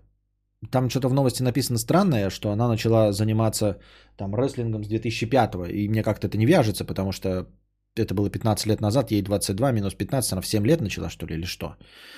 Но в любом случае, это не имеет значения. И, значит, вот ее потравили в этом. Писали, сдохни, ты плохая, нафиг ты нужна в интернетах. Предположим, что там опечатка не с 2005, а с 2015 на этим занималась. Мне просто удивительно, насколько человек, выбравший себе ну, публичную профессию, бывает не готов к хейту. Мне кажется, на самом начальном этапе ты уже сталкиваешься с этим минусом и понимаешь. И никто не живет вот в мире розовых фантазий, что ты начнешь заниматься публичной деятельностью, и тебе сразу с деньгами и популярностью придет всеобщая любовь и слава. Да? А я ни в коем случае не обвиняю, я просто к тому, что э, я понимаю, когда до самоубийства доводит кибербуллинг обычного человека, который с этим не хотел сталкиваться. Ну, его там, например, сняли где-нибудь там на YouTube, выложили позорную вещь, которую он сделал. Человек никогда этого не хотел и, естественно, к этому не готов, к тому, что ему там 100 сообщений в день пишут, что он мразь, говно и пирожок. А, но человек публичный, а мне кажется, рестлинг это публичное занятие, то есть ты на сцене выступаешь. На сцене вокруг люди смотрят, как ты плохо, без Оскара, играешь э, в поединок. Мне просто удивительно, что человек, э, и тоже не, не начавший этим заниматься полгода назад, вдруг столкнулся с хейтом и не смог этого выдержать. А по любым подсчетам занимается этим не менее 7 лет и все-таки вот не смогла выдержать, да, в 22 года и покончила с собой из-за кибербуллинга. Кибербуллинг это плохо, да, с этим нужно бороться. Ну, любой буллинг, естественно, не только кибер, а имеется в виду травля в любом виде это плохо, отвратительно, никогда этим не занимайтесь. Но просто вот интересно, что бывает и такое, да, что люди и публичные тоже э, испытывают стресс. Хотя странновато. Э, мне кажется просто, что вот она, говорит, получала там 100 каких-то сообщений. Э, достаточно легко это прекратить, просто перестань заниматься публичной деятельностью, вот и все. Ну типа просто перестань, реально. Интернет, он же такой, э, он же забывает очень все быстро. Очень-очень быстро все забывает. И современный мир, он как успех быстро забывает, так и провалы крайне быстро забывает. Если ты не будешь отсвечивать и специально о себе напоминать, то о тебе забудут почти мгновенно и полностью.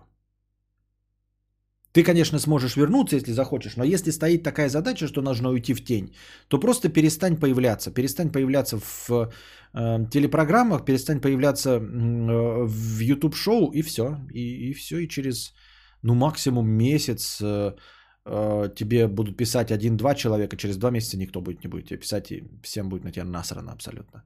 А через полгода тебя на улице не будут узнавать.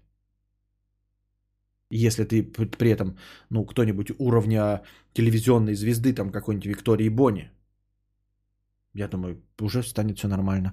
Странноватый такой взгляд, да, нами. Ну и типа, Ну, то есть, очевидно, мне кажется, что травля травлей, но там, скорее всего, есть еще какие-то другие причины. А это просто послужило катализатором.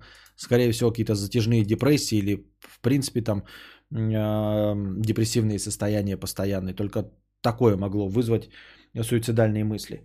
Я имею в виду, что подготовленный э, публичной жизнью человек, 7 лет э, занимающийся рестлингом и участвующий по, по собственной воле в онлайн, не онлайн, а в реалити-шоу, э, мне кажется, не так-то легко э, пробиваем хейтом из интернета. Но э, власти Японии, вот в связи с этим вопиющим э, случаем, прогремевшим на всю страну, э, решили, значит, пересмотреть законодательство о киберпреступлениях, в том числе вот туда включающийся кибербуллинг. Что-то там они хотят ужесточить, наказание за клевету, за травлю в интернете и все остальное. Ну просто интересно, как, вот а как? Ну а что? Чем здесь поможет это? Чем поможет? Что? Ну как там не все же клевета. Какая клевета? Ты пишут, да ты хуй, блядь. Ну, Подохни, мразь. Ну где здесь? Ну клевета за что судить? Катерина Диденко сделала грудь, а без сухого льда и не понять, кто она. Интересная фраза. Да, пока я не прочитал про сухой лед, мы даже и не, я бы и не понял, почему ты про это написала. Мог этот год лучше провести и больше всего добиться. Пишет Назар. Кто? Я? Ты? Ты почему ко мне обращаешься? Я провожу и год точности так же, как его бы и проводил. Вопрос в бесплатном чате. В своих очевидных вещах ты говорил, что ценность жизни ребенка ничем не важнее жизни взрослого. Что думаешь сейчас, когда появился свой ребенок, счастье семье? Э, Ну, тут надо не путать, э, как цена жизни какого ребенка. Понимаешь, цена жизни э, моей жены, взрослой, она дороже жизни любого ребенка, помимо нашего. Понимаешь? То есть тут не работает это. Ты задаешь вопрос про моего ребенка. Мой ребенок важнее. Вы э, смотрите, на, этой фуф- на этом фуфле меня не поймать. Дети все еще не важнее взрослых. Только вы не путайте детей и взрослых с моими детьми и моими взрослыми. И даже моими собаками. Просто мой попугай для меня дороже, чем большинство людей на свете. И мне скажут, давай вот э, человек какой-то помрет или твой попугай. Я скажу, пускай какая-то мразь дохнет. Ну, в смысле человек, homo sapiens. Он-то по-любому не включал поворотники, по-любому говнишка человек. А мой попугай мне дорог, понимаешь?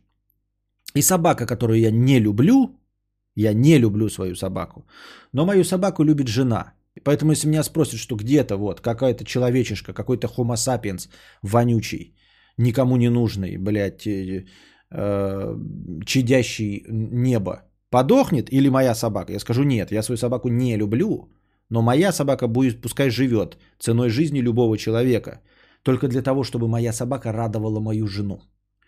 Поэтому с рождением моего ребенка ничего не поменялось в этой концепции. Мой ребенок все равно дороже всех вас вместе взятых.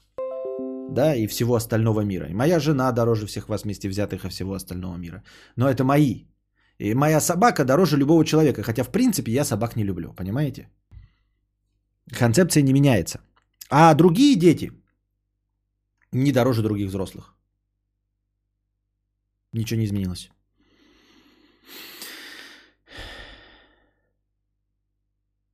Я сейчас получаю донаты за твой контент. Так я не понял, у тебя идет стрим, и ты смотришь меня и получаешь за это донаты? Великолепный план, Уолтер. Просто охуенный, если я правильно понял. Надежный, блядь, как швейцарские часы. Вот. И, ну, вы тут не должны обижаться и понимать, и я думаю, что вы, как э, настоящие честные люди, в точности так же к этому относитесь. То есть, ровно так же любой член вашей семьи, начиная там от э, малазийских тараканов в баночке, дороже для вас, чем я. Вот. И это никак не влияет на мое мировоззрение о том, что жизнь ребенка не дороже ребё- жизни взрослого. То есть жизнь человека в принципе дорога, да. Но если мы просто считаем, вот возьмем в циферках, да, и нужно поставить вопрос ребром, ребенок или взрослый, нет, они равны. Они абсолютно равны. Я помню другие твои аргументы. Ты раньше говорил, что взрослые уже конченые мрази, а у детей есть шансы чего-то добиться. Нет, я не говорил такое. Вы половину забываете, блядь, перевираете мои слова. Я это говорил как аргумент в любую точку зрения. Я же сказал, я могу любую точку зрения вам озвучить и озвучить исключительно аргументы в пользу нее. Я же знаю, как думает другой человек. Ну, то есть я не то, чтобы там какой-то надмозг, я просто понимаю, чем руководствуются люди, э, стоящие на одной стороне. Я также понимаю, чем руководствуются люди, стоящие на другой стороне. Поэтому я и говорил вам, озвучивал все варианты. Почему некоторые люди считают, что дети лучше? Да? Потому что дети это цветы жизни, мы всех своих кровиночек любим, соответственно, все кровиночки лучше, чем взрослые. И в том числе вот аргумент в пользу того, что э, человек взрослый уже состоявшийся, и мы видим, что он ничего из себя не представляет. А ребенок это существо перспективное. Он себя тоже ничего не представляет, но э, может что-то получиться, хотя бы в качестве лотереи. Там один из миллиона из этих детей станет Эйнштейном. А если мы возьмем миллион взрослых, мы уже точно видим, что ни один из них не Эйнштейн.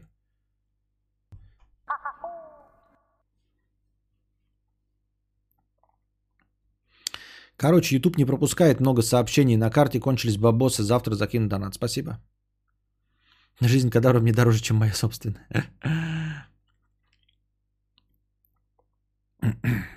Не, ну кадавр все-таки подороже тараканов в баночке, он к себе суров. Да у тебя просто не было малазийских тараканов, Светлана. Не тут зря кадавр попугай. Это, конечно, не человек, э, э, а ребенок. Я думаю, человек в перспективе, ну и, конечно, смотря какой взрослый, да и взрослого может что-то получиться. Не понимаю, что ты написал. Какая-то нерусская формулировка. Николай, 111 рублей. Привет, ты сам сделал превью к стриму? Если не сам, можешь контактом дизайнера поделиться? Контакт дизайнера у нас находится здесь. Это Даст Делакруа он присутствует. Вот он прямо здесь в чате. Вот он прямо тут в чате сидит, по-моему, даже еще не ушел. Вот это он. Ну все, вместо нас выбирают жизнь попугая. Отписываемся, ребята, переходим все ко мне. А, потом Букашка станет топ-стримершей, как Аляша, и про кадавра забудет совсем. Вот твоя фраза выстроена так, как будто бы Аляша про меня забыла станет топ-стримершей, как Аляша, и про кадавра забудет совсем. Как и Аляша про меня совсем забыла, да? Или что?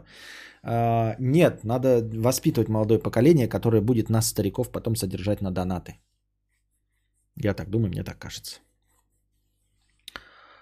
Не видел примеров, чтобы такое было, чтобы какой-нибудь старый э, блогер, э, вышедший в тираж, э, получал, э, я не знаю, аудиторию от молодого блогера, который на нем вырос.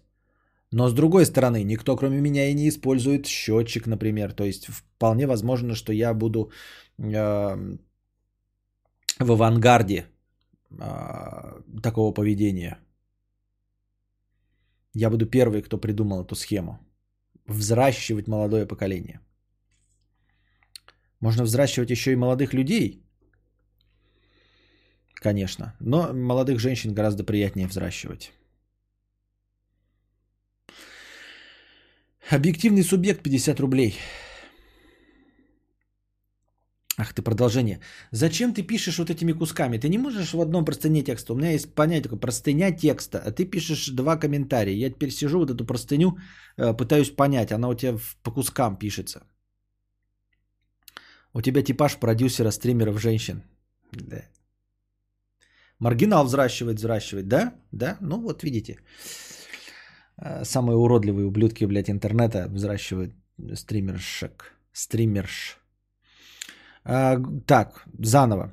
Господи, я так заебался жить, Костя, это просто пиздец. Ты бы знал, невольно в голове всплывают воспоминания, как семилетний я из богатой по местным меркам семьи, живущей в маленьком городе на востоке Украины, мечтал, чтобы поскорее выросли и делать всякие взрослые штуки. И вот через три дня мне 17 лет. И, блядь, не приходит ни одного дня, чтобы мне не посещали суицидальные мысли, чтобы я, подходя к краю балкона, не задумывался о том, что меня и небытие разделяет один шаг через перила с давно облупившейся краской убогого зеленого цвета. Масло в огонь добавляет мамка, мол, ты уже взрослый, и опять продолжение текста. идите к психиатру, психологу и психотерапевту. Психо, психотерапевту и психо, психиатру. Суицидальными мыслями, затяжной депрессией, если она у вас настоящая, идите, пожалуйста, к врачам, которые вас медикаментозно будут лечить. Если вы пойдете, они вам скажут, что нет у вас ничего, то вы пиздобол, сидите, пейте какао, читайте грустные книжки «Сто лет одиночества», Эриха и его сестру Марию Ремарков, вот, и прочих, э, Паулу Коэльо с их 11 минутами. А вы тут на стримах обсуждали Асмус и фильм «Текст»? Обсуждали. Это было давно и неправда.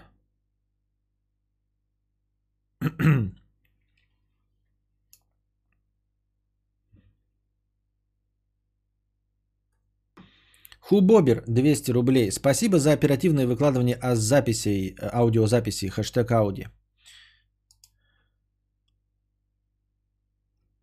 If I could save time in a. Та-та-та-та-та-та-та. А сколько зрителей? 550. Так, пока ты замечаешь облупленную краску на перилах, через которые хочешь сигануть, у тебя не депрессия. Да-да-да, это как это сильно литературно построено. Сильно э, красиво написано. Вот, поэтому мы думаем, что это фейк. Фейк.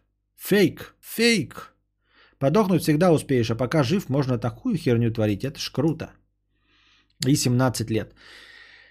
Где мои 17 лет? На большом каретном. Хотя мои 17 лет на большом каретном. Короче, дорогой друг, жди 5 лет. Потом приходи и заново жалуйся. Откуда пошла шутейка Мазерати Дукати Куколт? После фильма «Текст»? Нет. А что там в этом фильме есть? Почему? Нет, это, блин, это старая шутейка, это про то, что я в автомобилях не разбираюсь. И для того, чтобы обозначить дорогой автомобиль, я все слова, которые помнил про дорогие автомобили, собрал в одно. И не Куколт, а Мазерати Дукати Вейрон. Вот. Э, сначала было Мазерати Бугати Вейрон. Но получалось, что Мазерати от одного, а Бугати Вейрон два других слова. Поэтому разделил вообще по три. Мазерати – одна дорогая машина. Дукати – вообще мотоциклы. И Вейрон – это название третьего автомобиля. Но это как, знаешь, там типа э, сказать там э, э, Nissan Mark II Lexus. Вот. Это просто когда ты нихуя в машинах не понимаешь, что ты говоришь там эм, а, вот, и чтобы обозначить дорогую машину, ты говоришь Мазерати, Дугати, Вейрон. А в конце это кто-то уже придумал потом куколд, когда ты покупаешь большой джип, нужно говорить джип у тебя. Джип там э, этот, э, как он назывался-то? Кадиллак Escalade Куколд. Вот. И поэтому сейчас вместе все стало Мазерати, Дукати, Куколд. А так Мазерати, Дукати, Вейрон. Ты превращаешься в того друга, у которого на каждое слово есть песня. Это плохо. Ты превращаешься в старика, и скоро будешь, знаешь, э, с усами ходить, и еще и присказку на каждую фразу иметь. Вот. Э, какую-то поговорочку, какой-то смехуёчек, вот это окончание фразы. Death Stranding завтра или сегодня? Завтра. Вчера же был. Поэтому завтра. Вот, я вам показал уже скриншот, что все до этого дестренинги залиты, и там даты были, когда они выйдут на Ютубе. Я тоже не куколд. И почему именно и после фильма «Текст»? Слово «куколд» существовало, Анна, и до фильма «Текст». И не обязательно э, в привязке к этому. Вообще, если про информационное пространство, то скорее его популяризовал Панин после своего интервью Андрею Малахову, он там что-то они на скамейке сидели, где-то он говорит, вот моя сексуальная жизнь, там люди разным занимаются, там любит куколт, например. И он первый, кто в публичном пространстве на центральном телевидении произнес это слово. Сегодня варзона или хуй на блюде? Ну, не знаю, может и хуй на блюде, а может и варзона, я не знаю. Побеседовал только что с коронадиссидентами. Адекватнейшие люди, но несут полнейшую херь. Странно. А мы уже это обсуждали. Что люди нормальные, а потом в какой-то момент они коронадиссидентами становятся. И если ты... Ну, мы же говорили уже об этом несколько раз, поэтому я повторяться не буду. Ну его нафиг. Так, задайте свои вопросы, пока еще я сейчас устрою небольшую писинг-паузу.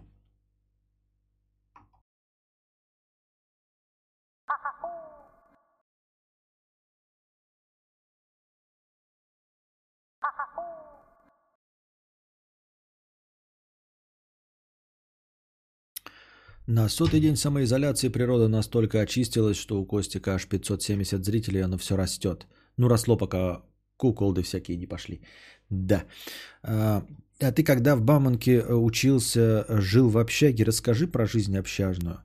Да мне кажется, что это настолько уже неинтересно, потому что, ну, я старый человек, ребята.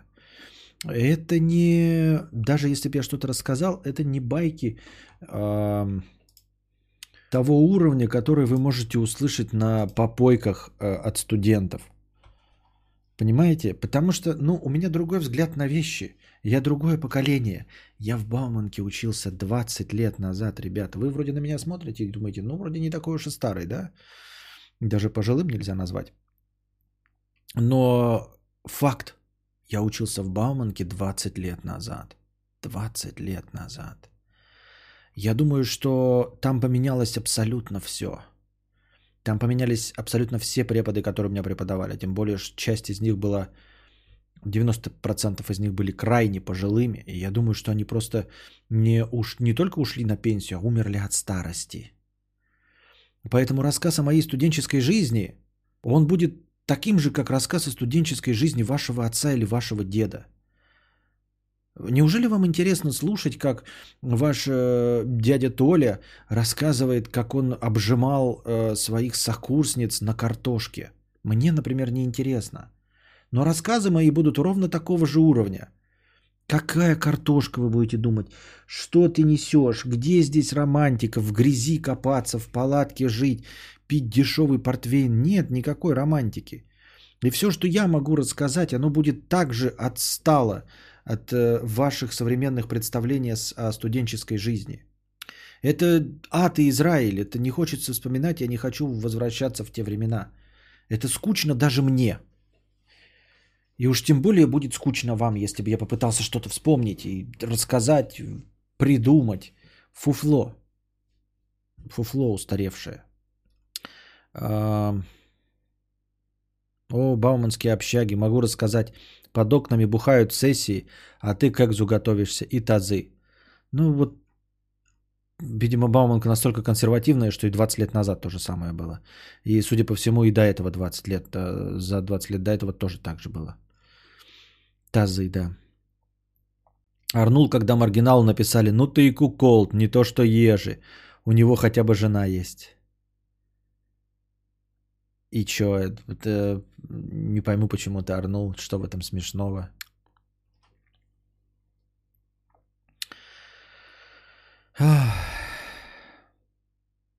Недавно был вопрос от женщины, у которой умер муж, а она не скорбит. Об этом фильм «Разрушение» освещает именно этот вопрос. Вроде нужно оплачивать. Оплакивать, наверное, а герою все равно.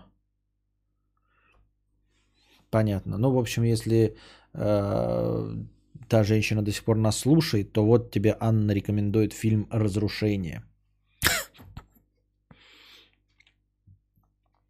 Ты помнишь группу «Три толстяка» в 90-х? Три тела, килограмм под 150, пели про любовь, помню их песни, клипы по ТВ. Все знакомые говорят, такого не было, в сети ноль инфы. Не- ну, пиво было «Три толстяка». У тебя, наверное, какие-то наложились э, воспоминания о чем-то. Например, реклама пива трех толстяков на, скажем, э, певца э, Крылова, который был толстым.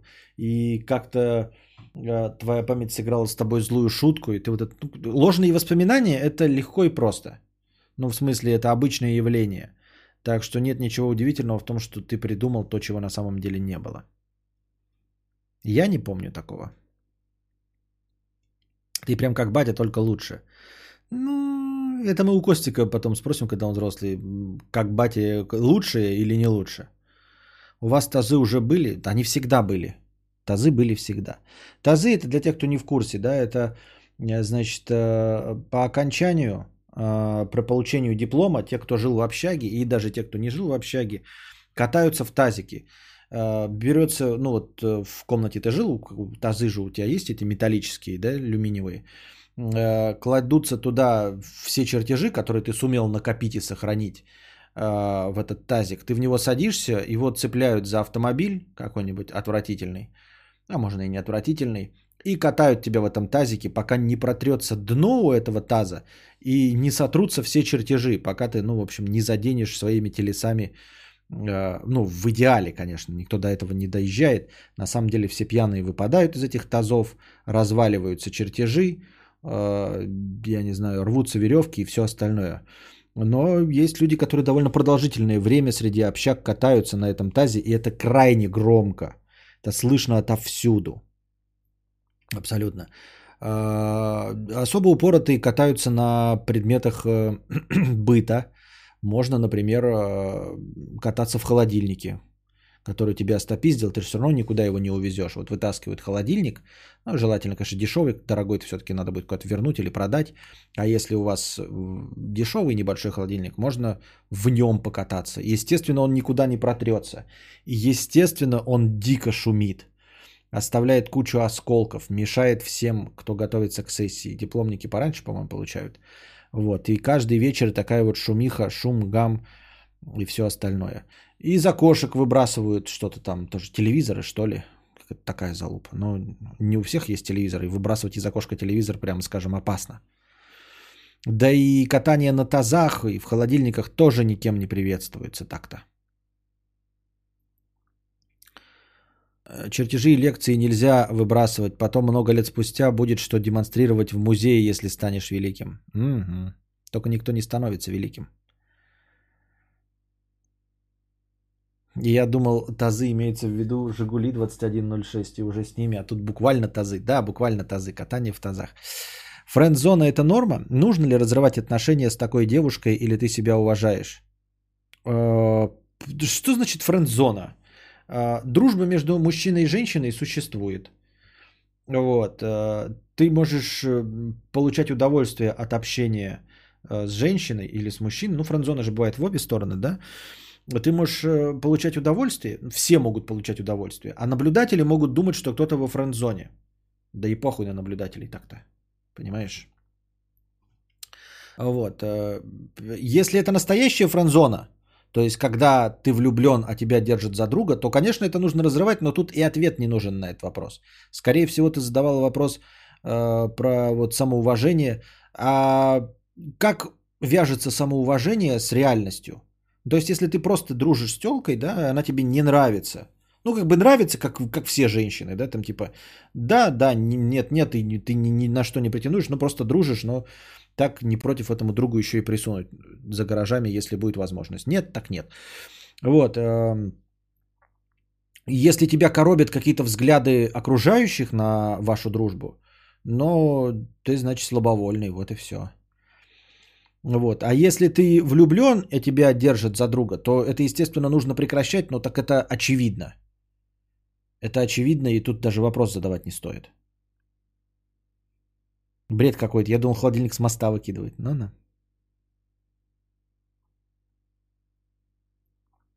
Иногда мне кажется, что кадавр мой старший толстый братюня. Понятно. Бред какой-то так, это я читал. Ты смотрел кролика Джоджо? Если да, то как тебе? Нет, не смотрел и пока не имею желания. Не хочу. Мне что-то не интересно ни идея, ни описанная в интернете реализация, ни этот режиссер. Косметолог спалила, что я трансгенда, написала смс, уточнила и сказала, что в ее салоне меня больше не обслуживают. И это ее моральный взгляд на вопрос. Я туда три года ходила. Э, да и похуй. Да и пошла на нахуй. Вот, пошла на нахуй. Вообще так-то, в принципе, неплохо было бы, блядь, бы написать где-нибудь, да, в Америке были. Ну, в Америке бы такое она не позволила себе, да. А, ты все-таки живешь еще в постсоветской стране, где все еще сильные консервативные взгляды. А так-то а, в настоящей европейской стране надо было в Твиттере бы написать такую хуйню, чтобы ее, блядь, с говном съели. И все. Ну, а так, ну, я думаю, тебе и похуй, да? Ну, обидно, что ты три года э, пользовался, теперь не будешь пользоваться, да? Ну, будешь другую ходить и все. Ну, бывает. У меня такое бывает, но э, я отказываюсь от услуг чего-то, что вдруг испортилось.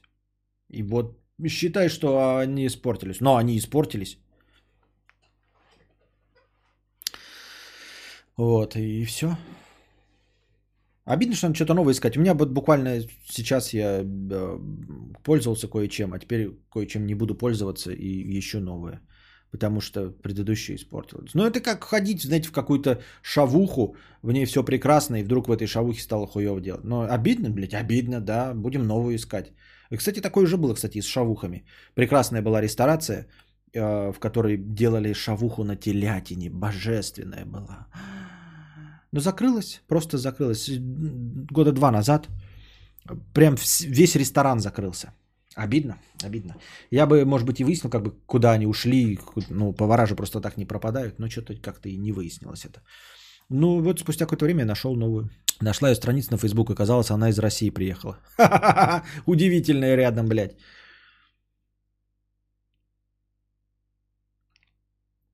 Я бы написал какой-то спортлатон, так ли? Ну вот нет и нет, вот, понимаешь? Нет и нет. Не хочешь и и тоже, ну и нахуй надо. Веришь на разделение людей на поколение Z, миллениалы и альфа? Не, ну такое, конечно, по разделению поколений, оно есть, но оно, типа, не, не как бы правильно, ну, сегодня я прям мастер слова, да? А, естественно, существует разница между поколениями людей. Но люди-то размыто э, рождаются. Не бывает такого, что разделились, а потом 25 лет тишина, а потом через 25 лет опять родились. Э, имеется в виду, что заметная разница наступает в поколениях где-то примерно вот э, э с разницей в 20-25 лет. Вот, заметная разница. То есть то, что любили э, 45-летние, не очень понятно 25-летним. 20-летним. Но если разница меньше, то еще можно любить одно и то же, прям в одну сторону смотреть. И при, примерно на этом промежутке и разделяются поколения.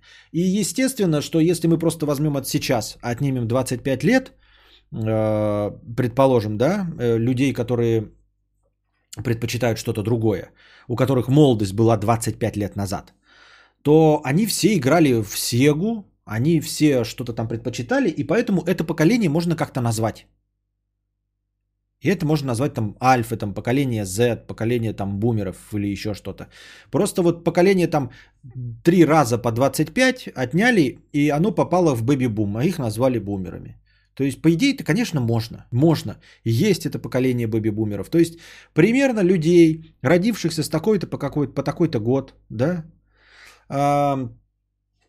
с э, одинаковыми представлениями о искусстве, о музыке, предпочитающие там одни и те же блюда, потому что они тогда появились. А, вот, у, у встретивших там впервые Битлз или еще что-то, полюбивший рок-н-ролл через Битлз. Естественно, одни вкусовые предпочтения будут. Ну а так в целом эта разница а, только, ну в смысле складывается из 20-25-летних кусков. То есть ты можешь найти язык э, общий, грубо говоря, я, да, с людьми от, э, получается, 25 до 45. Понимаете, да? Я от своего 36 отнимаю 10 лет, вот этот 20-летний кусок, и прибавляю 10 лет, чтобы я находился в середине. Поэтому у меня примерно общие интересы от 25 до 45. Э, это если бы я был обычным, если бы все было в норме. Я стараюсь, я моложусь, вот, я стараюсь быть универсальным радиоведущим, поэтому для того, чтобы э, нравиться молодым, я пытаюсь разобраться в современной терминологии, слушаю эту говномузыку вашу вонючую, да, знаю слова кринж, краш и прочий фейк. Э, для того, чтобы понравиться старшему поколению, я использую универсальные темы, будь то что? Деньги, в общем, жизнь, любовницы, дети, э, хатоны, автомобили и все остальное. Как уж у меня получается, будете решать вы.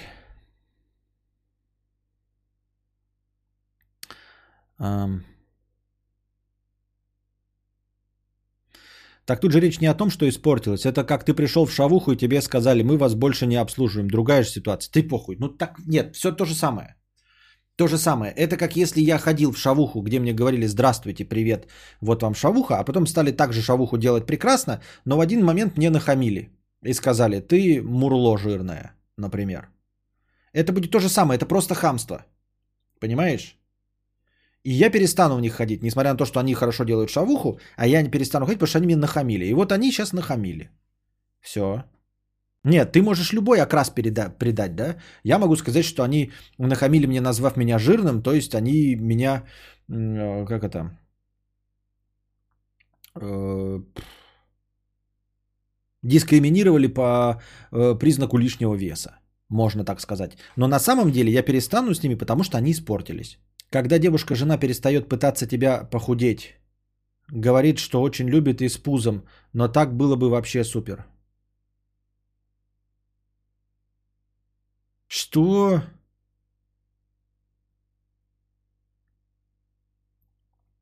Так тебе же все равно на обслуживание. Говорил, что ходишь э, поесть в регистра... Ой, блядь, зачем вы меня, Анна, ловите на, на примерах?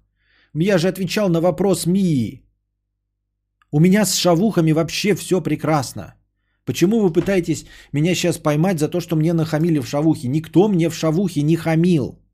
Я хожу прекрасно в свои шавухи и обожаю, все люблю, меня там все устраивает, никуда ничего не изменилось. Вы, блядь, я говорю пример, ребята, э, если я ед, поехал бы на Мазерати Дукати Вейрон, я бы ездил со скоростью 60 км в час. А ты же говорил, что у тебя Volkswagen Polo седан влажный бетон, а откуда у тебя, блядь, Мазерати Дукати Вейрон? Нет у меня Мазерати Дукати Вейрон.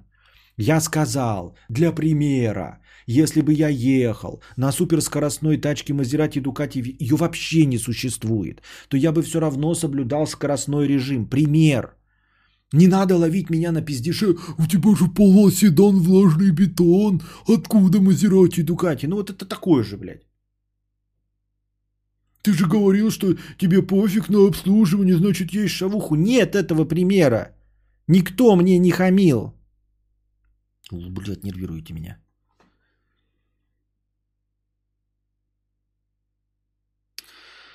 Ой, какой пиздеж. Что 20 лет назад в Америке обсуждали про то, норм ли лизать пизду и бить бабу по ебалу, тоже сейчас в РФ обсуждают. Смотрим на них, знаем, что дальше. Что дальше? Не улавливаю мысль. В какой момент она перестает как-то бороться с твоим лишним весом? Кто она-то? Кто она? Все, мы в минус ушли, ребята. Это не конструктивный разговор. Кто она? Сказали Мурло жирное. И помурлыкай в ответ. Жирным быть круто и полезно. Просто многие жиродиссиденты считают иначе. Жиродиссиденты. Как в Джей и Сайлент Боб было. Это вымышленный, это вымышленный персонаж. Все. Надеюсь, что вам понравился сегодняшний подкаст. Он был какой-то вяленький, честно говоря, да? Без Жогова. Но мы вернемся завтра. Обязательно. Я тут э, вроде нашел парочку повесточек, но я просто их не успел прочитать. Их надо подготовить, прям штудировать там, э, в блокнотик записать себе конспектики. Поэтому готовьте бабоськи на подкаст завтрашний на свои добровольные пожертвования. А пока держитесь там. Вам всего доброго, хорошего настроения и здоровья.